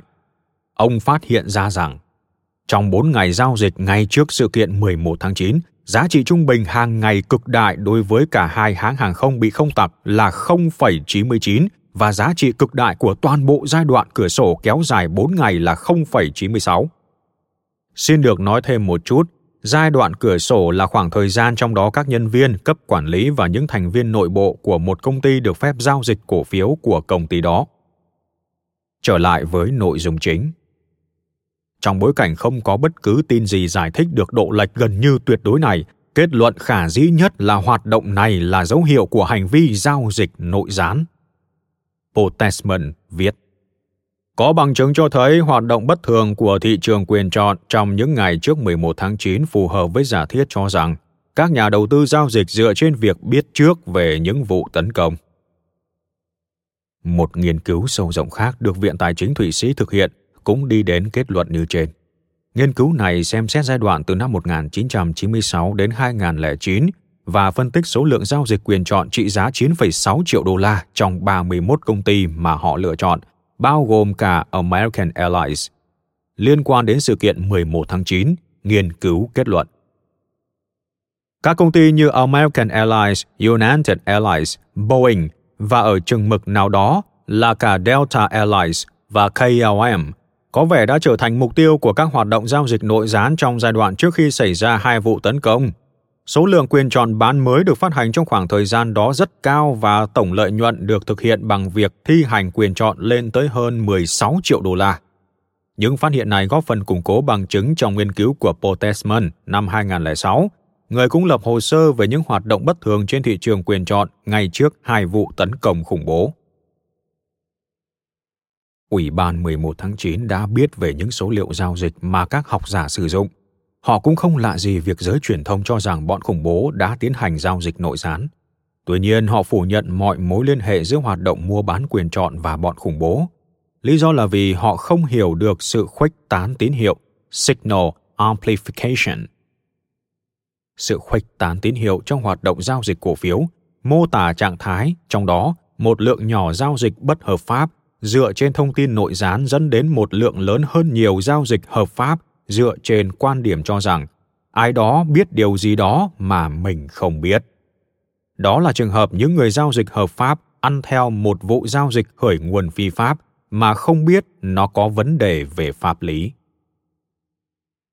Xin nhắc lại một lần nữa, không ai có thể giao dịch một mình, cứ mỗi người mua quyền chọn bán thì có một người bán để hành vi giao dịch diễn ra. Mỗi vụ giao dịch lại được ghi nhận trên hệ thống báo cáo giá được gửi đến những người giao dịch chuyên nghiệp. Ngay cả một đợt mua quyền chọn bán giá trị rất nhỏ cũng không thể qua mắt nhóm người này. Trong những ngày trước sự kiện 11 tháng 9, hoàn toàn không có bất cứ tin tức gì đáng kể về American và United Airlines. Bất cứ người giao dịch chuyên nghiệp nào nhìn thấy một vụ giao dịch nhỏ cũng sẽ tự hỏi tại sao một người lại đặt cược rằng cổ phiếu của hãng hàng không này sẽ giảm? Cô ta không biết ai đang giao dịch, nhưng sẽ giả định rằng người đó biết mình đang làm gì và phải có lý do để làm vậy. Có thể chuyên gia này sẽ mua một số lượng quyền chọn bán lớn hơn nhiều cho tài khoản cá nhân của mình để ăn theo vụ giao dịch nội gián của người xa lạ. Rất nhanh chóng, những người khác bắt đầu để ý đến hoạt động này và cũng đổ xô đi mua quyền chọn bán. Mỗi vụ giao dịch sẽ làm tăng tổng giá trị quyền chọn bán được mua và khuếch đại tín hiệu ban đầu thêm một chút. Tình huống xấu nhất là động lực sẽ đẩy thị trường đến trạng thái hỗn loạn đỉnh điểm như trong phim Wall Street. Khi vụ giao dịch ban đầu trên cổ phiếu Blue Star Airlines do Roberta Fox, thủ vai bởi Charlie Sheen thực hiện bắt đầu sụp đổ ngoài tầm kiểm soát giữa những tiếng la hét bán hết đi và chúng ta phải thoát khỏi nó ngay. Trở lại với vụ 11 tháng 9, 4.516 quyền chọn bán tương đương với 451.600 cổ phần của American Airlines đã được giao dịch trong ngày 10 tháng 9 năm 2001, ngày trước ngày diễn ra vụ khủng bố. Đại đa số những giao dịch này hợp pháp. Tuy nhiên, chỉ cần một số lượng nhỏ giao dịch nội gián của bọn khủng bố là đủ để đẩy quả bóng tuyết lăn xuống dốc và tạo thành một giá trị giao dịch ăn theo hợp pháp lớn hơn rất nhiều. Những người giao dịch ăn theo hoàn toàn không biết trước về vụ tấn công, họ chỉ đặt cược rằng người khác biết tin tức tiêu cực chưa công khai gì đó về AMR. Họ đã đúng. Lý lẽ được nhiều cơ quan tình báo sử dụng để phản bác ý kiến cho rằng có hoạt động giao dịch nội gián của phe khủng bố là Bọn khủng bố sẽ không bao giờ xem thường việc giữ bí mật hành động đến nỗi tham gia một cách khinh suất vào các hoạt động giao dịch nội gián, vì như vậy sẽ có khả năng bị phát hiện. Rất dễ để bẻ gãy lý lẽ này. Không ai bảo tên không tặc Mohammed Atta đã mua quyền chọn cổ phiếu AMR thông qua một tài khoản e-trade trên đường đi khủng bố chuyến bay 11 của American Airlines khởi hành từ sân bay Logan, Boston người giao dịch nội gián không phải là những tay khủng bố mà là các thành phần tham gia mạng lưới xã hội của chúng những yêu cầu phải giữ bí mật hành động dễ dàng bị lòng tham cố hữu gạt qua một bên trường hợp điển hình là chuyên gia trang trí nhà cửa Martha Stewart. Năm 2001, Stewart là một trong những người phụ nữ giàu nhất thế giới nhờ vào thành công trong lĩnh vực xuất bản và các dự án đầu tư vào truyền thông liên quan đến nấu ăn và trang trí nhà cửa. Năm đó cô ta bán cổ phiếu trên Imclon Systems dựa vào mánh khóe của người môi giới và tránh được khoản thua lỗ khoảng 45.000 đô la, con số rất nhỏ so với tài sản của Stewart. Tuy nhiên, năm 2004, cô ta bị buộc tội thông đồng, phá hoại quá trình tư pháp và làm giả báo cáo tài chính liên quan đến vụ giao dịch nói trên. Kết quả là cô ta phải vào tù khi đứng trước cơ hội đặt cược vào một điều chắc chắn lòng tham. Thường chiến thắng lý lẽ thông thường và khiến vụ cá cược đó trở nên hấp dẫn khôn cưỡng. Các tài liệu ghi chép về hoạt động giao dịch nội gián đầy dây những vụ như thế. Khi cơ hội đến thì một tên đồng minh khủng bố cũng chẳng sáng suốt hơn một người nổi tiếng và siêu giàu có. Rõ ràng những phân tích về mạng lưới xã hội của bọn khủng bố, phương pháp thống kê, hiệu ứng khuếch tán tín hiệu và quan điểm của các chuyên gia rất có sức nặng. Vậy tại sao Ủy ban 11 tháng 9 lại không thể kết luận rằng bọn khủng bố đã giao dịch trong AMR và UAL dựa trên việc biết trước vụ tấn công? Câu trả lời nằm trong chính báo cáo của Ủy ban 11 tháng 9, phần chú thích 130 của chương 5. Chú thích 130 thừa nhận rằng hoạt động trong AMR và UAL trước 11 tháng 9 là rất đáng nghi ngờ. Nó cũng nói, trên thực tế một số giao dịch bất thường đã diễn ra nhưng mỗi vụ giao dịch này lại có một cách giải thích rất lòng lẻo. Nhìn gần hơn vào những cách giải thích lòng lẻo này, chúng ta sẽ nhận thấy những sai lầm trong cách lập luận của ủy ban. Ví dụ, báo cáo ghi nhận một nhà đầu tư tổ chức có trụ sở tại Mỹ không hề có liên quan gì với Ankeda đã mua 95% quyền bán cổ phiếu UAL vào ngày 6 tháng 9. Đây là một phần của chiến lược giao dịch. Trong đó, họ cũng đồng thời mua 115.000 cổ phần của American. Có hai cách giải thích cho điều này. Một là, tỷ lệ phần trăm rất cao mà ủy ban cho rằng vô can kia hoàn toàn nhất quán với hiện tượng khuếch tán tín hiệu. Chỉ có một lượng giao dịch rất nhỏ ban đầu là do bọn khủng bố thực hiện. Báo cáo của Ủy ban 11 tháng 9 không đưa ra bằng chứng nào cho thấy họ đã thử tiến hành bất kỳ hành động nào để đào sâu hơn vào vấn đề và tiếp cận tín hiệu ban đầu này. Thay vào đó, họ đã bị lừa bởi những giao dịch vô càn phát sinh. Hai là Ủy ban 11 tháng 9 dựa vào nhà đầu tư trên nói rằng số quyền bán cổ phiếu UAL mà anh ta đã mua là một phần trong chiến lược lớn hơn liên quan đến cả việc mua cổ phần AMR, một dạng giao dịch giá lên giá xuống. Điều này thể hiện sự ngơ ngạch của một bộ phận người trong ủy ban. Các nhà đầu tư tổ chức lớn có vô số vị thế chẳng liên quan gì đến nhau, nhưng nó có thể được chọn sau khi giao dịch xong, để cho các nhà điều tra thấy động cơ của vụ giao dịch là hoàn toàn trong sáng. Nhìn bề mặt thì vị thế AMR của nhà đầu tư này không lý giải được tại sao anh ta lại bán khống nhiều cổ phiếu UAL như vậy. Báo cáo nói tiếp. Chúng tôi đã truy ra nguồn gốc của nhiều vụ giao dịch nhìn có vẻ đáng ngờ ở Mỹ vào ngày 10 tháng 9 bắt nguồn từ một bản tin chuyên về giao dịch quyền chọn được fax từ Mỹ đến người đăng ký vào Chủ nhật ngày 9 tháng 9 trong đó khuyên họ nên cân nhắc những giao dịch này. Phân tích này cho thấy rằng người của ủy ban hiểu biết rất hạn chế về cách thức hoạt động của các chương trình nghiên cứu tại phố Wall. Có hàng nghìn mẫu tin chia sẻ các mánh lưới giao dịch đang được pha tán. Vào bất cứ ngày nào, bạn cũng có thể tìm thấy ít nhất một lời khuyên mua hoặc bán cổ phiếu của những công ty lớn nhất được niêm yết trên sàn giao dịch chứng khoán New York. Như vậy, tờ bản tin gợi ý mua quyền chọn bán trên cổ phiếu của American Airlines hết sức bình thường. Chắc chắn cùng lúc đó cũng có những bản tin khác gợi ý theo hướng ngược lại. Việc chỉ chọn bằng chứng phù hợp với một giả thuyết mà bỏ qua những bằng chứng khác là một ví dụ cho thấy sự thiên kiến, nguyên nhân lớn nhất dẫn đến những phân tích tình báo nhiều sai sót. Một vấn đề nữa đối với lời giải thích liên quan đến bản tin nói trên là Họ tin rằng lời khuyên trong đó không liên quan đến hoạt động giao dịch nội gián đang diễn ra trong AMR. Tại sao lại nhìn nhận bản tin như một tín hiệu trong khi thực tế nó là một phần của nhiễu loạn? Ví dụ, vào ngày 7 tháng 9, khối lượng giao dịch trong AMR tăng gấp đôi so với ngày trước đó, đạt mức cao nhất trong gần 3 tháng với giá cổ phiếu giảm dần Mẫu hình này nhất quán với hoạt động giao dịch nội gián ngày trước cuộc tấn công ngày 11 tháng 9. Khả năng khối lượng quyền bán ngày 7 tháng 9 dẫn đến lời khuyên trên bản tin ngày 9 tháng 9 còn lớn hơn khả năng bản tin đó dẫn đến việc ồ ạt mua quyền bán ngày 10 tháng 9. Cách giải thích hợp lý hơn là, toàn bộ chuỗi sự kiện từ ngày 6 tháng 9 đến ngày 10 tháng 9 là một hiện tượng khuếch tán tín hiệu do một khối lượng giao dịch nội gián nhỏ ban đầu gây ra. Thật là một kỹ thuật pháp lý kém cỏi khi cô lập một sự kiện duy nhất như bản tin nói trên – và chấp nhận nó như lời giải thích cho toàn bộ vụ việc mà không tham chiếu đến những sự kiện trước đó sẽ tốt hơn nếu lùi lại một bước để nhìn rõ bức tranh toàn cảnh và tách biệt giữa tín hiệu với nhiễu loạn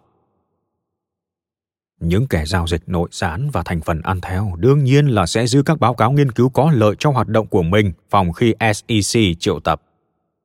SEC thường tổ chức các cuộc điều tra bất cứ khi nào họ thấy hoạt động giao dịch đáng ngờ liên quan đến một sự kiện gây biến động thị trường. việc đưa cho các điều tra viên của SEC một báo cáo nghiên cứu nào đó chính là cách để đuổi họ đi.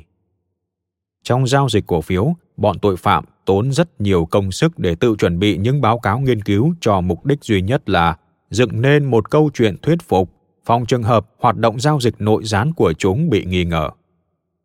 Nhìn vào kỹ thuật đánh lừa điều tra viên được ưa chuộng này, thật không may khi báo cáo của Ủy ban 11 tháng 9 lại coi trọng một bản tin duy nhất.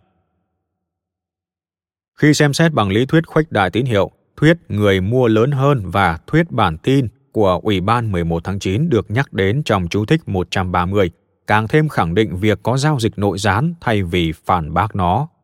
Hơn nữa, hai thuyết này không bao giờ chỉ đích danh hoạt động mua quyền chọn bán ở United Airlines vào ngày 7 tháng 9 và những giao dịch đáng ngờ khác. Chúng ta cũng cần phải tách biệt phân tích giao dịch nội gián này khỏi cái gọi là phong trào sự thật 11 tháng 9, cụm từ dùng để gọi những tổ chức và cá nhân khăng khăng bảo vệ các thuyết âm mưu liên quan đến hai vụ tấn công ngày 11 tháng 9. Nhiều người cho rằng các cơ quan và nhân viên của chính phủ Mỹ đã tham gia vào việc lên kế hoạch cho các vụ tấn công và rằng tòa tháp đôi sụp đổ do các khối chất nổ được đặt từ trước chứ không phải do tác động của hai chiếc máy bay bị không tặc. Mấy thứ vớ vẩn vô nghĩa này thực sự xúc phạm những người đã chết hoặc bị thương trong vụ tấn công và trong các chiến dịch đáp trả của quân đội sau đó. Không ai có thể phản bác bằng chứng thuyết phục về việc các vụ tấn công đã được lên kế hoạch và thực hiện bởi Al-Qaeda. Báo cáo của Ủy ban 11 tháng 9 là một bản tóm tắt xuất sắc và kỳ công. Một công trình nghiên cứu lịch sử đề đời, bất chấp những sai sót khó tránh khỏi khi mà phạm vi nghiên cứu quá rộng lớn như vậy. Hơn thế nữa, không có gì mâu thuẫn giữa câu chuyện được thừa nhận rộng rãi về sự kiện 11 tháng 9 với hoạt động giao dịch nội gián của phe khủng bố. Xét đến mức độ quan trọng của vụ tấn công và những nhu cầu của bản chất con người, thì đáng lẽ người ta nên biết rằng giao dịch nội gián chắc chắn sẽ xảy ra. Có quá nhiều bằng chứng về mặt thống kê, hành vi và cả những giai thoại về các phi vụ giao dịch nội gián trước ngày 11 tháng 9. Giao dịch nội gián của phe khủng bố không phải là tình tiết do chính phủ Mỹ xây dựng nên, mà chỉ là sự mở rộng của tình tiết khủng bố, nó hèn hạ và tầm thường. Mạng lưới nhỏ bé của những kẻ thân quen với bọn khủng bố không thể cưỡng lại được sức hấp dẫn của việc đặt cược trên một điều chắc chắn và hiệu ứng khuếch tán tín hiệu đảm nhiệm phần còn lại. Tuy nhiên, tín hiệu không hề bị che giấu, trên màn hình giao dịch khắp thế giới, bằng chứng về những vụ tấn công sắp xảy ra quá hiển nhiên đối với những ai đang quan sát hoạt động giao dịch quyền chọn trên cổ phiếu của American và United Airlines. Như những lời ớn lạnh của giám đốc CIA George Tenet, cả hệ thống đang nhấp nháy đỏ. Dự án Prophesy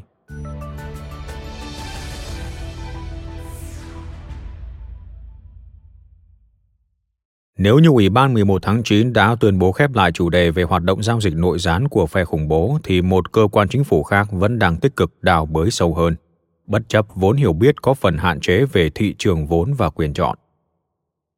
Cơ quan tình báo Trung ương đã ở trong tình trạng báo động từ trước ngày 11 tháng 9, dựa trên một lượng lớn thông tin cho thấy một cuộc tấn công nghiêm trọng có thể đang được tiến hành.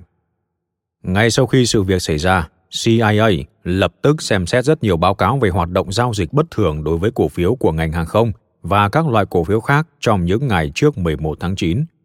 Nhưng họ gặp phải một vấn đề khi theo đuổi những đầu mối này, đó là họ gần như không có một chuyên gia nào về thị trường vốn cũng như hoạt động giao quyền chọn. Tại thời điểm đó, lỗ hổng năng lực này không có gì đáng ngạc nhiên. Trước khi quá trình toàn cầu hóa diễn ra, thị trường vốn không phải là mối quan tâm đối với an ninh quốc gia. Các thị trường chủ yếu quan trọng trong nước và chịu sự kiểm soát của các ông trùm ở quốc gia đó. Một số ngân hàng, chẳng hạn như Citibank, là tập đoàn quốc tế, nhưng họ điều hành các công ty cho vay truyền thống và không tham gia vào thị trường cổ phiếu. CIA không có chuyên gia về thị trường vốn vì họ không được yêu cầu phải để mắt đến vấn đề này trong suốt cuộc chiến tranh lạnh. Các thị trường không phải là một phần của chiến trường đó. Kết quả là sau vụ 11 tháng 9, khi nhận được các báo cáo cho thấy hoạt động giao dịch nội gián của phe khủng bố có thể đã diễn ra, không một ai trong CIA có đủ kinh nghiệm cần thiết để đánh giá xem nó đã xảy ra như thế nào và có ý nghĩa ra sao đối với an ninh quốc gia. May thay, có một chuyên viên phân tích tình báo lớn tuổi đã nắm được những ý nghĩa này khá đầy đủ. Randy Towles sống khá bình lặng ở khu thượng lưu Washington, D.C., ven khu McLean, bang Virginia, cách trụ sở CIA không xa. Trước đây ông làm việc trong CIA suốt 37 năm, chủ yếu ở phòng phân tích thuộc Ban tin tức tình báo, rồi về hưu năm 2008. Ông là một nhà toán học và vật lý học lỗi lạc được CIA trao rất nhiều huân huy chương vì những thành quả đạt được trong lĩnh vực kỹ thuật chuyên môn và suy luận logic. Mặc dù phần lớn công việc của Towns liên quan đến các hệ thống vũ khí phức tạp, nhưng ông cũng nổi tiếng cả trong và ngoài Cục Tình báo Trung ương Mỹ sau khi tham gia giải mã bí ẩn về vụ nổ trong không trung của chiếc TWA Flight 800 vào năm 1996. Taos còn có một nghề tay trái khác. Nghề này không phục vụ gì cho công việc thường ngày, nhưng ông cũng say mê nó như say mê công nghệ và vũ khí. Ông là một tay chơi cổ phiếu và quyền chọn đầy tham vọng, thường sử dụng các kỹ năng toán học của mình để tìm kiếm những điểm bất thường rất nhỏ trong giá quyền chọn, dựa vào đó để giao dịch và thu lợi cho tài khoản cá nhân. Taos theo đuổi lĩnh vực giao dịch quyền chọn với một sự đam mê mãnh liệt, và sau chừng ấy năm làm việc ở CIA, trong mắt các đồng nghiệp, danh tiếng của ông về tài giao dịch chứng khoán cũng gần ngang ngửa với danh tiếng về tài phân tích tình báo. Khi câu chuyện về hoạt động giao dịch nội gián nổi lên sau sự kiện 11 tháng 9, không có gì lạ khi cái tên Randy Towns lọt vào mắt xanh của ban giám đốc cấp cao CIA. Tháng 10 năm 2001, chỉ vài tuần sau vụ tấn công, phòng phân tích khủng bố của CIA mời Charles về làm giám đốc một dự án nghiên cứu vấn đề. Liệu bọn khủng bố có sử dụng những thông tin biết trước về vụ tấn công để thu lợi trên các thị trường tài chính hay không? Liệu cộng đồng tình báo có thể nhận biết được những kế hoạch như vậy và ngăn chặn kịp thời hay không? Đây là một trong những dự án dài hơi và bất thường nhất trong lịch sử Cục Tình báo Trung ương Mỹ. Dự án được đặt tên là ProVerSight. Tính đến khi nó khép lại vào năm 2004, đã có gần 200 chuyên gia tài chính, bao gồm nhân viên sàn giao dịch chứng khoán, nhà quản lý quỹ đầu cơ, chủ nhân giải Nobel, người giao dịch sàn, chuyên gia công nghệ và chuyên gia phân tích hệ thống, đóng góp thời gian cũng như công sức vào đó. Taos đảm đương một nhiệm vụ hết sức khó khăn – đó là giả lập mô hình tư duy của tên khủng bố và tư duy của người giao dịch chứng khoán ở phố Wall. Ông nhận thấy rằng hai tư duy này có khá nhiều điểm chung. Dự án Prophesy được chính thức khởi động vào tháng 4 năm 2002. Đội ngũ nhân sự chủ chốt được hoàn thiện vào cuối tháng 5. Nhiệm vụ đầu tiên của họ là thiết lập một danh sách mục tiêu tiềm năng của các cuộc tấn công khủng bố và liên hệ những mục tiêu này với những cổ phiếu được giao dịch công khai có khả năng cảnh báo trước thông qua sự thay đổi giá bất thường. Danh sách những cổ phiếu dạng này rất dài, bao gồm các hãng hàng không, hãng tàu thủy du lịch, công ty dịch vụ, công viên chủ đề và các công ty khác sở hữu tài sản quan trọng về mặt ý nghĩa tượng trưng. Đến đầu năm 2003, đội phụ trách dự án Prophesy do Towles dẫn đầu đã tiếp cận phố Wall. Các cơ quan chính phủ và tập hợp các nhóm đóng góp ý kiến cho từng nhóm mục tiêu để làm rõ các chi tiết mang tính thực tiễn trong lý thuyết của Towles. Giả định được sử dụng rộng rãi là bọn khủng bố sẽ trở lại tấn công nước Mỹ với kế hoạch táo bạo. Đến lúc ấy, liệu thông tin có bị dò gì không? Liệu một đồng minh khủng bố có thực hiện giao dịch nội gián không? Vụ giao dịch này có thể được phát hiện qua đó xác định được người giao dịch và mục tiêu của hắn ta không? Chính phủ có thời gian để phản ứng và ngăn chặn vụ tấn công không? Đây chính là những vấn đề mà dự án Prophesy phải tìm ra lời giải. Cơ duyên đưa tôi đến dự án Prophesy, bắt đầu từ khu biệt thự Kaiser, trên đỉnh núi ở đảo St. Croix, địa điểm ngoại lai đến mức được chọn làm trường quay cho một tập phim James Bond. Kaiser gồm ba biệt thự được kết nối với nhau bằng đường nội bộ, tọa lạc trên đồi Recovery, nhìn xuống thị trấn Christianstadt trên bờ biển phía bắc của đảo. Trung tâm của Kaiser là Nhà Trắng, một ngôi nhà theo phong cách quốc tế rộng lớn nhiều tầng, sơn trắng, với một bể bơi ngoài trời rất rộng, được trang điểm bằng những nhà thư giãn vòm hình mái lều với trụ sắt và Kevlar, gợi nhớ đến sân bay Denver. Xin được nói thêm một chút, Kevlar là một loại sợi có cấu trúc mạch dài và định hướng cao, bền gấp 5 lần thép nhưng lại rất dẻo dai, thường được sử dụng làm vật liệu chế tạo áo giáp chống đạn. Trở lại nội dung chính.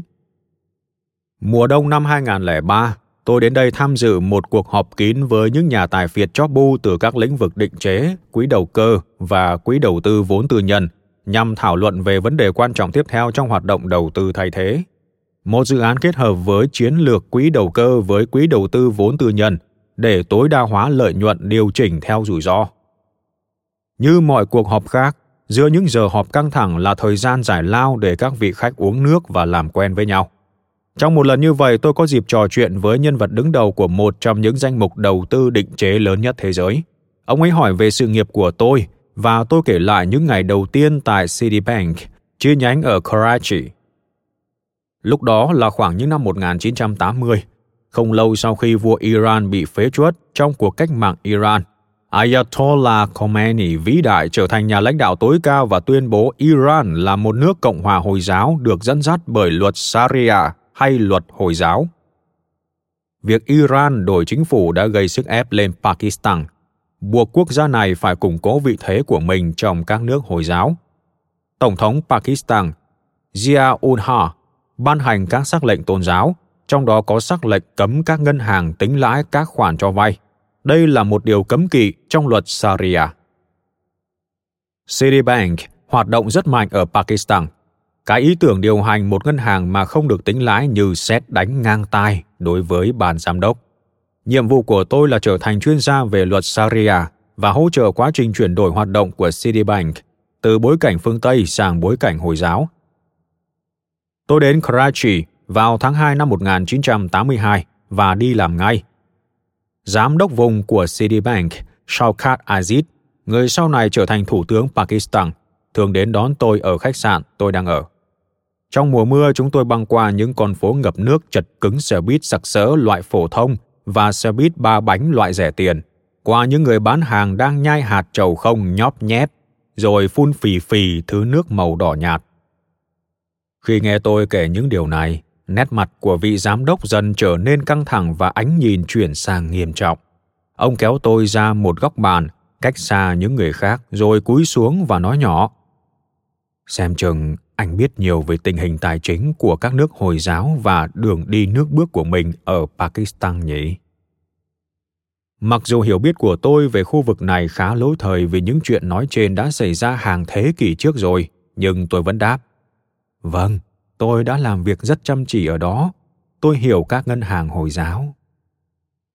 Ông cúi xuống gần hơn nữa và nói, Tôi đang giúp CIA thực hiện một dự án liên quan đến hoạt động tài chính của bọn khủng bố. Họ không giỏi chuyên môn cho lắm và đang cố gắng tìm người. Họ hỏi tôi có biết ai không. Nếu có ai từ cơ quan này liên hệ với anh thì anh sẽ nghe máy chứ. Tôi đồng ý. Đối với những người còn quá trẻ để nhớ lại sự kiện 11 tháng 9 và chuỗi ngày sau đó, thật khó để mô tả cho các bạn hiểu sự giận dữ và lẫn lòng yêu nước nhiệt thành đang bao trùm cả nước Mỹ, đặc biệt là New York, nơi nhiều người đã mất bạn bè, người thân hoặc có quen biết với ai đó phải gánh chịu tấn thảm kịch. Tất cả chúng tôi đều tự hỏi bản thân có thể làm gì. Lời khuyên duy nhất mà chúng tôi nhận được từ Washington là đến Disney World cùng gia đình bạn và tận hưởng cuộc sống. Bởi vậy, đây chính là cơ hội để tôi làm điều gì đó có ích hơn là việc ăn chơi mua sắm. Vài ngày sau, điện thoại trong văn phòng tôi ở New York đổ chuông. Đầu dây bên kia tự giới thiệu anh ta là người của văn phòng phụ trách các vấn đề xuyên quốc gia, thuộc Ban tin tức tình báo của Cục Tình báo Trung ương Mỹ. Anh ta hỏi liệu tôi có sẵn lòng tham gia vào một đội nghiên cứu các khía cạnh của tài chính khủng bố, đặc biệt là hoạt động giao dịch nội gián trước các cuộc tấn công khủng bố lớn hay không. Anh ta sẽ gửi cho tôi một lá thư trình bày quy mô của dự án. Tôi đồng ý. Lá thư đến sau đó không lâu, và đầu mùa hè năm 2003, tôi lên đường đến trụ sở CIA để gặp mặt những người còn lại của đội phụ trách dự án Prophesy. Tham gia một dự án giữa lúc lỡ cớ chưa bao giờ là việc dễ dàng, bởi nhịp điệu cũng như văn hóa của đội đã hình thành rõ nét. nhưng tôi hòa nhập tốt vì từng làm việc ở phố Wall lâu hơn nhiều tình nguyện viên, đồng thời có nhiều kinh nghiệm hơn đại đa số. Chỉ trong vài tháng, tôi đã trở thành đồng quản lý dự án dưới sự chỉ đạo của Toss. Đóng góp đầu tiên của tôi cho dự án Prophesy là việc chỉ ra rằng mục tiêu của CIA đã được các quỹ đầu cơ theo đuổi hàng ngày, nhưng vì một lý do khác. CIA đang cố gắng nhận diện những tay giao dịch khủng bố, trong khi các quỹ đầu cơ lại cố gắng xác định những vụ thôn tính không được công bố. Tuy nhiên, các kỹ thuật phân tích Big Data được hai bên áp dụng thì như nhau. Xin được nói thêm một chút, Big Data là tập hợp dữ liệu có dung lượng vượt ngoài khả năng xử lý của những ứng dụng và công cụ truyền thống. Trở lại với nội dung chính. Quy trình xác định những vụ giao dịch đáng nghi ngờ gồm 3 bước. Bước 1. Thiết lập một đường cơ sở cho hoạt động giao dịch bình thường, sử dụng những chỉ tiêu như tính dễ biến động, khối lượng giao dịch bình quân theo ngày, tỷ lệ quyền chọn bán trên quyền chọn mua, lãi suất ngắn hạn và sung lượng. Bước 2 giám sát hoạt động giao dịch và phát hiện những điểm bất thường liên quan tới đường cơ sở. Và thứ ba, tìm hiểu xem có bất kỳ thông tin công khai nào giải thích được sự bất thường đó hay không. Nếu một cổ phiếu tăng mạnh vì Warren Buffett mua một vị thế lớn thì không có gì bất thường. Điều này đã được dự đoán trước, nhưng khi một cổ phiếu tăng mạnh mà không có thông tin nào cả thì rất đáng ngờ. Suy luận logic sẽ là có ai đó biết điều gì đó mà bạn không biết một quỹ đầu cơ có thể không quan tâm đến nguồn gốc của thông tin ẩn đó nó chỉ hùa theo thôi đối với cia những kết quả quan sát được này chính là manh mối và manh mối đang ngày một rõ hơn. Giống như mọi dự án phát triển khác, prophesy, có một đội lập trình viên và quản trị hệ thống để thiết kế các giao thức an ninh, tường kết và giao diện người dùng. Cả đội đã kết hợp niềm vui của một công ty khởi nghiệp nhỏ ở thung lũng silicon với văn hóa chúng ta có thể làm được của CIA theo một cách thức độc nhất vô nhị để đón đầu chủ nghĩa khủng bố dựa trên chính những thông tin mà mọi người xem hàng ngày trên kênh Bloomberg. Cao trào của dự án Prophesy là một bài tập đội đỏ vào tháng 9 năm 2003. Đội đỏ là phương thức kinh điển để kiểm tra các giả thuyết và mô hình bằng cách lập ra một nhóm chuyên gia đóng vai kẻ thù để diễn những kịch bản được thiết kế nhằm mục đích làm lộ điểm yếu hay sai sót của các giả định gốc. Đội đỏ của chúng tôi na ná một đội Pro Bowl với những chuyên gia giao dịch chứng khoán nổi tiếng đến từ các ngân hàng lớn nhất, các quỹ đầu cơ và các nhà đầu tư định chế trên thế giới, cùng một số học giả uy tín. Bên cạnh John Muheran, đôi đỏ còn có Steve Levitt, giáo sư của trường đại học Chicago, tác giả của cuốn Freakonomics, Dave Davos Nolan, tỷ phú quý đầu cơ và một số nhân vật cấp cao từ Morgan Stanley, Deutsche Bank, Goldman Sachs. Trong những ngày ảm đạm sau vụ 11 tháng 9, thật xúc động biết bao khi thấy khối tư nhân sẵn sàng đáp lại lời yêu cầu trợ giúp. Chúng tôi đã gọi đến hàng trăm nơi để xin lời khuyên từ các chuyên gia và không một ai từ chối có cả những khoảnh khắc khá kỳ cục khi một vị CEO ở phố Wall hỏi rằng liệu ông ấy có thể đến CIA bằng trực thăng riêng và đáp xuống Langley hay không. Nhưng chúng tôi đã trả lời một cách lịch sự rằng điều này là không thể. Đội đỏ được giao cho một kịch bản khủng bố, nhiệm vụ của họ là phải suy nghĩ như bọn khủng bố và nghĩ ra cách để giao dịch dựa trên thông tin nội bộ. Chúng tôi muốn dự đoán xem họ sẽ chọn thị trường nào sẽ tiến hành giao dịch trước vụ tấn công bao lâu, quy mô giao dịch đến đâu và họ sẽ lên kế hoạch tẩu thoát cùng số tiền đó như thế nào. Tất cả những kinh nghiệm thực tiễn này sẽ được đối chiếu với những kết quả lý thuyết của dự án Prophesy để xem chúng tôi có đi đúng hướng hay không và hệ thống mà chúng tôi xây dựng nên có dự đoán được đúng kế hoạch của đội đỏ hay không. Mỗi người trong đội đỏ sẽ tự lên kế hoạch ở bên ngoài trụ sở, giống như một bài tập về nhà. Các kết quả được trình bày trong một phiên họp nhóm tại trụ sở trong một ngày đẹp trời cuối tháng 9 năm 2003. Phiên họp kéo dài suốt một ngày. Các chuyên gia đầu tư rất hứng thú với cơ hội được trở thành kẻ xấu, tấn công những mô hình và giả định của chúng tôi. Ý tưởng nhập vai vô cùng khác biệt này đến từ John Muheran.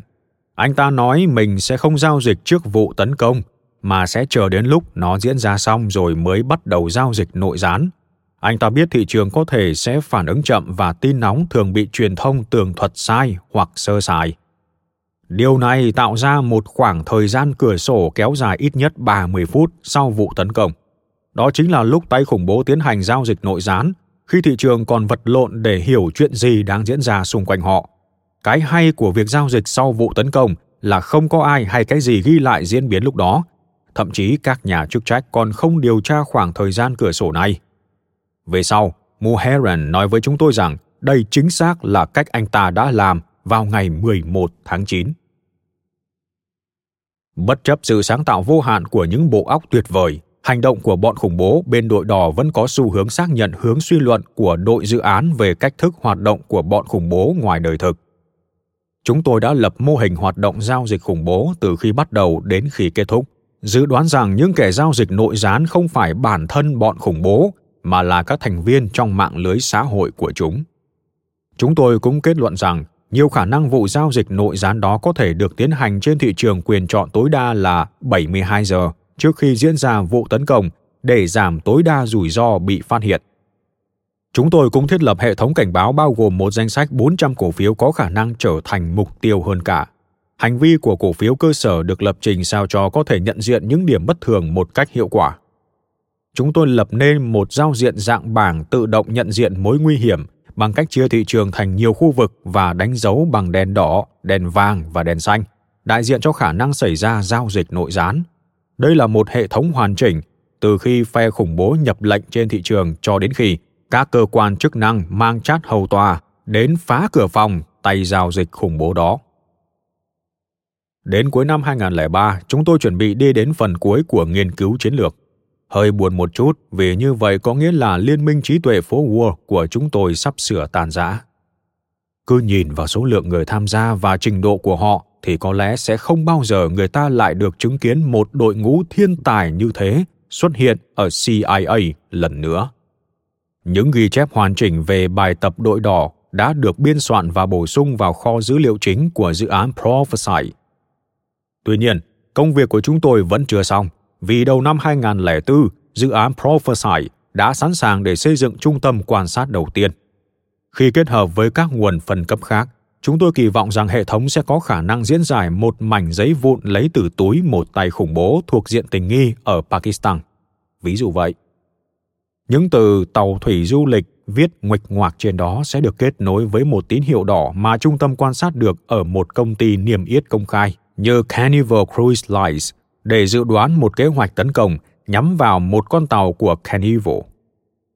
Manh mối nào cũng tiết lộ điều gì đó, nhưng nếu kết nối các manh mối lại với nhau, chúng ta sẽ biết nhiều hơn gấp nghìn lần. Chúng tôi tìm thấy nhà đầu tư lớn nhất cho dự án tại một trong những ngõ ngách không ai ngờ tới nhất của thế giới CIA. Năm 1999, một công ty tên là InQtel được thành lập để giúp CIA tiếp cận với những công nghệ tiên tiến nhất đang được ấp ủ trong các công ty startup ở thung lũng Silicon.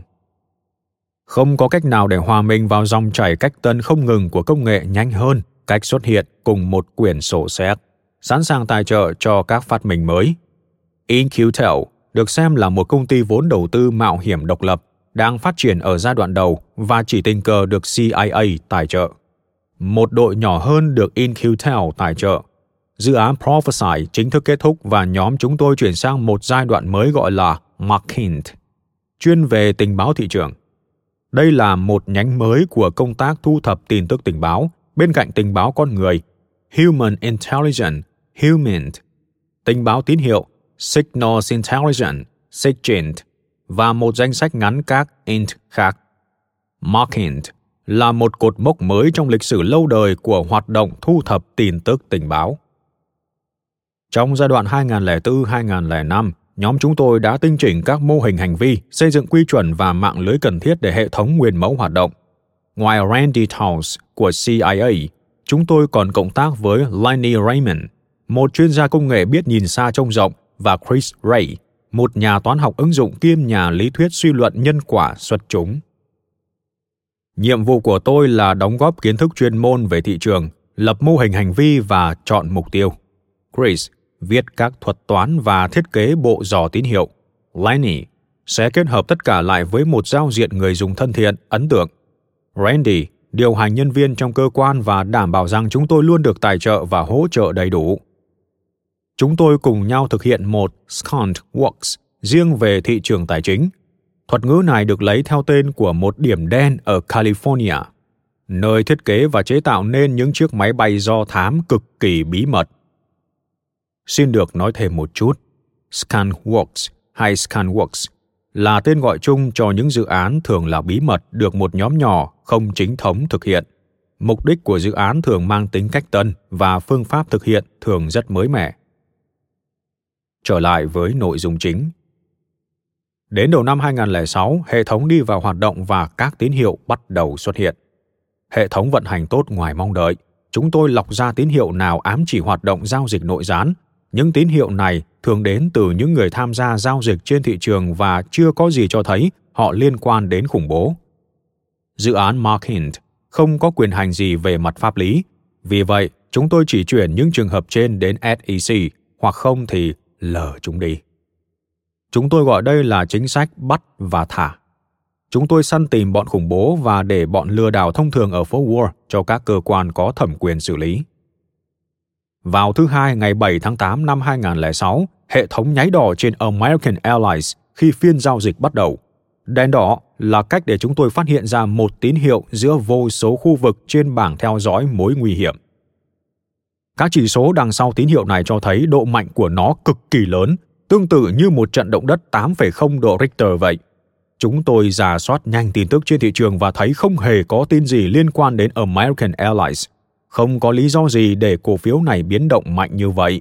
Một dấu hiệu chắc chắn của hoạt động giao dịch nội gián dựa trên những tin tức chưa được công bố. Hôm đó Chris Ray đang điều khiển bộ dò tín hiệu thì gửi cho tôi một email nói rằng hôm nay có một sự kiện có khả năng liên quan đến khủng bố. Chúng ta bắt được một tín hiệu đỏ trên phiên mở cửa trong AMR, tức American Airlines. Chris và tôi cẩn thận thu thập hồ sơ và dán nhãn thời gian đối với các tín hiệu và kết quả phân tích trong thời gian thực. Cả hai đều biết rằng nếu một vụ khủng bố xảy ra thì những tài liệu ghi lại chuỗi sự kiện xảy ra sau đó sẽ không đáng tin cho lắm và không giúp ích gì nhiều cho chúng tôi trong việc tìm kiếm manh mối. Chúng tôi muốn nhìn thấy sự việc trước khi chúng xảy ra và ghi chép lại để chứng minh giá trị của bộ dò tín hiệu. Hết ngày 7, rồi ngày 8, không có tin tức gì về bất kỳ mối đe dọa khủng bố nào. Chúng tôi bắt đầu tin rằng tín hiệu đó là lỗi dương tính. Vào ngày thứ ba kể từ khi bắt được tín hiệu, tức thứ năm ngày 10 tháng 8, tôi đang viết lách trong thư viện của mình lúc 2 giờ sáng như thường lệ. Một cái tivi nhỏ đặt trên giá sách cách bàn làm việc vài bước chân đang chiếu kênh CNN nhưng tắt tiếng. Tôi liếc qua và thấy một dòng tin nóng chạy dưới cuối màn hình chiếu cảnh cảnh sát Anh đang bắt giữ các nghi phạm và rời khỏi các tòa nhà cùng nhiều thùng giấy tờ và máy tính. Dòng chữ cho biết Sở Cảnh sát London New Scotland Yard vừa chặn đứng một âm mưu khủng bố cho nổ tung máy bay.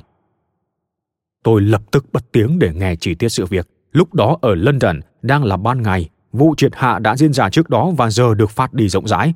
Tôi hiểu ra rằng âm mưu này liên quan tới các chuyến bay xuyên Đại Tây Dương từ London đến Hoa Kỳ và nhắm vào những chuyến bay có khả năng chở nhiều công dân Mỹ nhất. American Airlines là mục tiêu số một, mặc dù nhìn qua thì có vẻ như số lượng chuyến bay bị đe dọa không hề nhỏ. Tôi biết Chris cũng loại cú đêm như mình, nên mặc dù đã 2 giờ sáng nhưng tôi vẫn gọi đến nhà cô ấy. Quả nhiên, Chris còn thức. Tôi nói nhanh. Chris, bật tivi lên, cô sẽ không tin chuyện gì đang diễn ra đâu. Cô ấy làm theo và ngay lập tức hiểu được tầm quan trọng của vấn đề.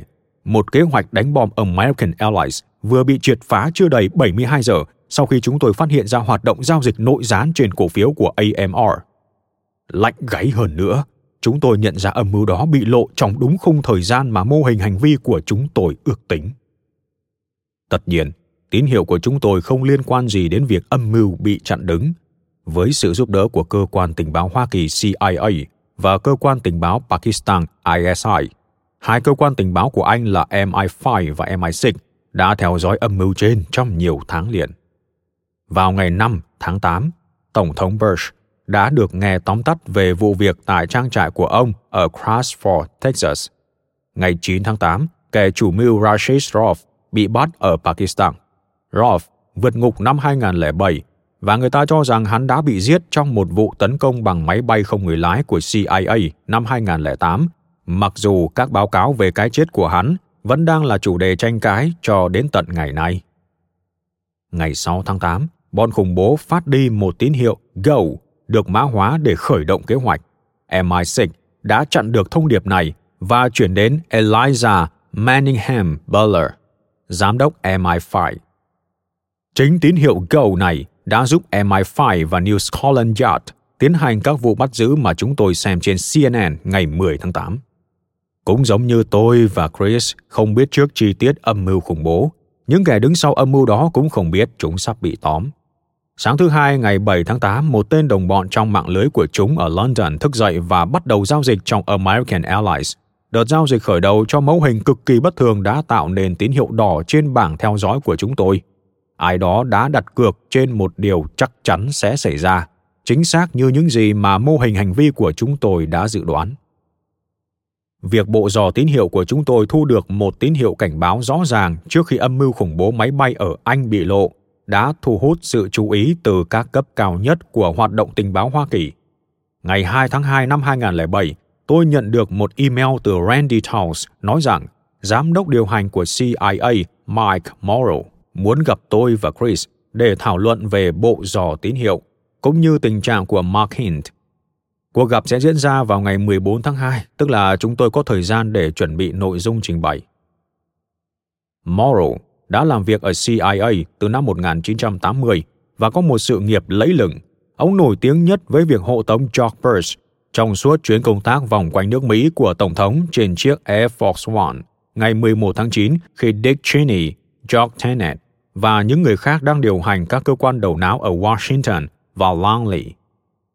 Morrow cũng ở cạnh Tổng thống Obama vào tháng 5 năm 2011 khi giám sát chiến dịch triệt hạ Osama Bin Laden. Trước khi về hưu năm 2013, ông đã hai lần giữ chức giám đốc cơ quan tình báo trung ương, trong đó có một lần được bổ nhiệm sau khi David Petraeus đột ngột từ chức năm 2012. Vào thời gian diễn ra cuộc họp năm 2007 nói trên, Morrow phải báo cáo trực tiếp lên giám đốc Michael Hayden. Các sĩ quan tình báo cấp cao khác cũng được mời đến tham dự buổi trình bày sơ lược về dự án Markhind của chúng tôi tại văn phòng của Morrow. Đây là những khán giả cấp bậc cao nhất mà dự án từng có. Email của Randy cũng lưu ý rằng có cả người từ văn phòng tổng tư vấn của CIA tham dự. Chắc chắn dự án của chúng tôi có nhiều vấn đề liên quan đến pháp lý, bao gồm cả vấn đề bảo mật và để triển khai toàn diện thì CIA cần phối hợp với FBI vì CIA không có thẩm quyền thực thi pháp luật ở Hoa Kỳ. Chúng tôi đã dành rất nhiều thời gian để nghiên cứu những vấn đề này và hiểu rõ tính chất nhạy cảm của chúng. Mặc dù vậy, chúng tôi không rõ tại sao Morrow lại muốn các luật sư của mình tham gia một buổi tóm tắt sơ bộ về một hệ thống đối phó với khủng bố mới. Văn phòng của Morrow rất rộng, đúng theo quy chuẩn của CIA, với những cửa sổ sáng sủa, một bàn làm việc lớn gần tường và một bàn họp ngay ở cửa ra vào. Trong các văn phòng ở Washington, người ta thường thấy nhiều bức ảnh được lồng khung đẹp đẽ, chụp chủ nhân căn phòng với các nhân vật quyền lực. Ở văn phòng của Morrow cũng có, nhưng thay vì ảnh chụp hai người tại một sự kiện nào đó, Morrow lại treo những bức ảnh đen trắng không rõ mặt người khổ lớn, chụp ông đứng trong phòng bầu dục, say sưa thảo luận với vị tổng thống đang khom người xem xét tài liệu. Có lẽ là trong phiên báo cáo thường nhật lên tổng thống, nơi người ta thảo luận về những thông tin nhạy cảm nhất và bảo mật nhất thế giới. Nếu Morrow định dùng những bức ảnh này để gây ấn tượng với khách khứa thì ông đã thành công. Chris, Randy và tôi ngồi xuống bàn họp. Những nhân vật cấp cao khác đã có mặt và Morrow bước từ bàn làm việc sang bàn họp. Bầu không khí có vẻ thân mật nhưng vẫn mang tính công việc, thậm chí hơi căng thẳng. Chris và Randy giới thiệu sơ qua về lịch sử dự án Prophesy và những khả năng của bộ dò tín hiệu. Là luật sư duy nhất của đội Markint trong phòng, tôi có nhiệm vụ tóm tắt về quyền hạn pháp lý cũng như các vấn đề bảo mật của dự án. Tôi mới trình bày được vài phút thì luật sư của CIA cắt ngang. Chúng tôi rất lo ngại về những gì các anh đang làm. Các anh đang theo dõi lịch sử giao dịch và chuyển các kết luận sang SEC. CIA không phải là một cơ quan thực thi pháp luật Chúng tôi không đồng ý với chuyện này. Tôi nói rằng chúng tôi không sử dụng lịch sử giao dịch cá nhân mà hoàn toàn dựa trên dữ liệu giá thị trường lấy từ các nguồn mở mà bất cứ ai cũng có thể tiếp cận. Và việc này không khác gì mấy so với việc người ta xem TV. Về chuyện chuyển kết luận sang SEC, tôi nói rằng chúng tôi chỉ đang thực hiện trách nhiệm công dân và có thể dừng lại ngay lập tức nếu CIA muốn. SEC cũng đang xây dựng những hệ thống tương tự và trong tương lai sẽ không phụ thuộc vào chúng tôi nữa. Có vẻ như vị luật sư đang đưa ra những mối lo ngại này để đánh lạc hướng chúng tôi khỏi một vấn đề khác. Đến lượt Morrow lên tiếng. Điều chúng tôi lo ngại ở đây là cách nhìn nhận vấn đề. Có thể các anh đang làm đúng, nhưng biết đâu tờ New York Times lại bóp méo nó thành CIA dòm ngó quỹ 401k của người Mỹ. Đó không phải là rủi ro mà chúng ta nên ôm lấy trong lúc này. Sự lo ngại của Morrow hoàn toàn có cơ sở. Tờ New York Times đã từng gây nguy hại đến an ninh quốc gia bằng cách tiết lộ việc khối tình báo tiếp cận các giao dịch ngân hàng trong hệ thống thanh toán SWIFT ở Bỉ. SWIFT là cơ quan đầu não của mạng lưới ngân hàng quốc tế và nắm giữ vô số thông tin quý giá về tình hình tài chính của bọn khủng bố. Bài báo trên Times đã khiến giới tài phiệt khủng bố trong thế giới ngầm tìm đến các mạng lưới bất thành văn được gọi là Hawala và các công ty mà. Xin được nói thêm một chút, Hawala có nghĩa là lòng tin trong tiếng Hindi. Phương thức chuyển tiền Hawala dựa trên nguyên tắc anh trao tiền cho tôi ở đây thì gia đình tôi ở bên kia sẽ hoàn trả, kèm theo một mật mã để giao dịch. Phương thức này được sử dụng rộng rãi tại Ấn Độ, Pakistan và các nước Trung Đông khác. Trở lại với nội dung chính. CIA lúc ấy cũng đang lao đao giữa tầm báo tin tức về các kỹ thuật thẩm vấn tăng cường như chấn nước, waterboarding. Họ tuyệt đối không cần thêm lý do nào để trở thành mồi ngon của giới truyền thông, ngay cả khi chương trình của chúng tôi có hiệu quả và hợp pháp chẳng nữa. Quả thực Morrow đã chứng tỏ khả năng tiên đoán thành thần của mình. Ngày 14 tháng 11 năm 2013, New York Times đã đăng bài báo có tựa là Chương trình do thám tài chính của CIA ăn cắp dữ liệu về người dân Mỹ. Nhưng vì thông tin này xuất hiện cùng lúc với vô số thông tin tương tự mà kẻ đào ngũ Edward Snowden tiết lộ, nên hầu như chẳng ai chú ý đến nó. Tôi nói với Morrow rằng chúng tôi có thể ngừng việc cung cấp thông tin cho SEC, đồng thời giải trình mọi đặc điểm kỹ thuật cần thiết để CIA yên tâm rằng thông tin mà chúng tôi sử dụng được lấy từ nguồn mở và không liên quan đến các cá nhân. Morrow cảm ơn tôi và buổi họp kết thúc.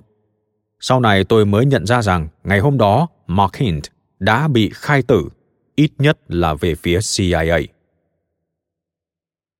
Gần thời điểm bắt đầu dự án Prophesy, tôi lưu ý với Randy Towns rằng đội dự án đang thực hiện một công việc phi thường và việc xây dựng hệ thống chống khủng bố có khả năng ngăn chặn những vụ tấn công trên quy mô lớn hoàn toàn nằm trong tầm tay. Randy, một tay lão luyện với 33 năm kinh nghiệm, cười và nói với tôi. Jim này, để tôi nói cho anh biết cách mọi thứ ở đây vận hành. Chúng ta sẽ làm một công việc phi thường và nó sẽ hoạt động như một phép màu. Rồi chuyện sẽ chẳng đi đến đâu và nó sẽ bị bỏ xó. Một ngày nọ, một vụ tấn công nghiêm trọng xảy ra và hiển nhiên là có kẻ sẽ giao dịch nội gián dựa trên việc biết trước thông tin.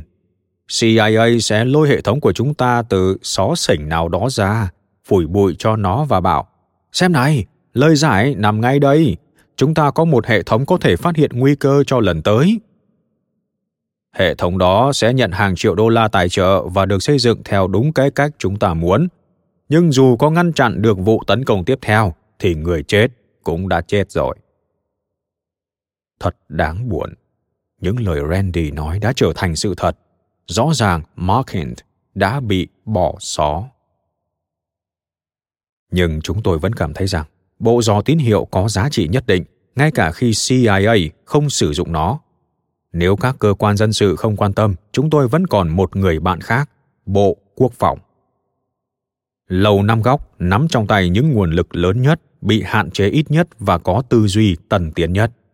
Các sĩ quan quân đội cấp cao ở đó toàn là kỹ sư, tiến sĩ, số lượng chuyên gia có bằng cử nhân ngành lịch sử, ngôn ngữ và chiến lược còn nhiều hơn nữa. Nói cho cùng, Bộ Quốc phòng là đơn vị chủ quản của cơ quan đặc trách kế hoạch nghiên cứu quốc phòng cao cấp Defense Advanced Research Projects Agency, viết tắt là DARPA, nơi đã phát minh ra những hệ thống mở đường cho Internet và World Wide Web. Các mối liên hệ của chúng tôi với Lầu Năm Góc được phát triển trong năm 2007 và 2008, đúng lúc khối tình báo dân sự quay lưng lại với dự án của chúng tôi. Nhưng để mối quan hệ này lớn mạnh hơn thì bản thân Markint phải phát triển lên.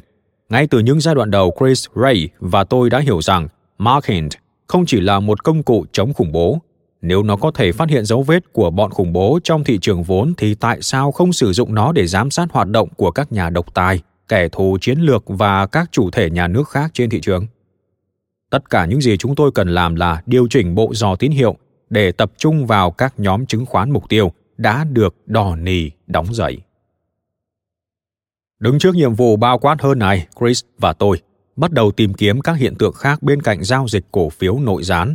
Một trong số đó là việc Venezuela chuyển đổi dự trữ đô la của mình sang vàng. Nó báo trước cuộc chiến của Hugo Chavez nhắm vào đồng đô la và mệnh lệnh triệu hồi vàng của Venezuela từ các hầm chứa ở London. Cơ hội để phô diễn khả năng của hệ thống trước các khán giả mặc quân phục đến vào tháng 12 năm 2007 khi chúng tôi giới thiệu bộ dò tín hiệu Markint với Bộ Tư lệnh Hoa Kỳ US Strategic Command STRATCOM ở Omaha, Nebraska. Thành phần tham dự cuộc họp bao gồm các nhà khoa học dân sự và các sĩ quan quân đội. Chúng tôi mô tả cách thức sử dụng hệ thống để cảnh báo sớm về các vụ tấn công nhắm vào đồng đô la Mỹ và các âm mưu làm sụp đổ các thị trường ở Hoa Kỳ. Bỗng nhiên công nghệ này được nhìn nhận dưới một luồng ánh sáng mới. Chúng tôi không đơn độc, tất nhiên rồi, nhưng chúng tôi đang nhìn thấy tương lai của chiến tranh. Không chỉ là những cuộc chiến sử dụng vũ khí động lực học, mà cả những cuộc chiến trên mặt trận không biên giới với vũ khí hóa học, vũ khí sinh học, vũ khí kỹ thuật số và trong trường hợp của chúng tôi là vũ khí tài chính. Lầu Năm Góc bắt đầu thấy rõ rằng ưu thế vượt trội của nước Mỹ trên những mặt trận truyền thống là không trung, mặt đất và biển đã khiến các đối thủ phải tìm kiếm những cách thức mới để đối phó. Chiến tranh trong tương lai sẽ diễn ra trên một phạm vi mở rộng hơn nhiều, bao gồm cổ phiếu, trái phiếu, tiền tệ, hàng hóa và chứng khoán phái sinh. Bộ dò tín hiệu của chúng tôi là thiết bị cảnh báo sớm hoàn hảo.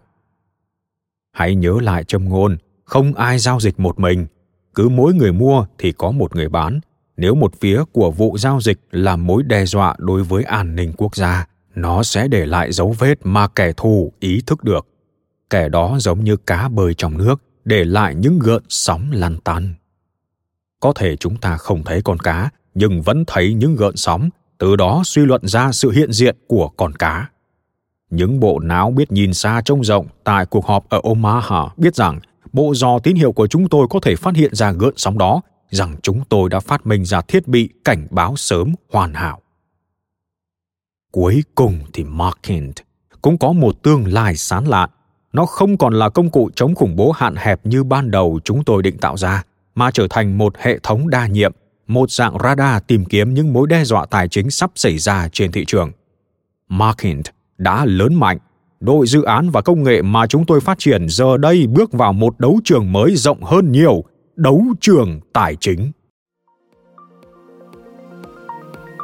Cảm ơn các bạn đã lắng nghe podcast ngày hôm nay. Podcast này được sản xuất bởi Phonos, ứng dụng sách nói và phát triển bản thân dành cho người Việt. Tải ứng dụng để nghe đầy đủ nhất các nội dung với chất lượng âm thanh chuẩn điện ảnh. Hẹn gặp lại ở những tập tiếp theo.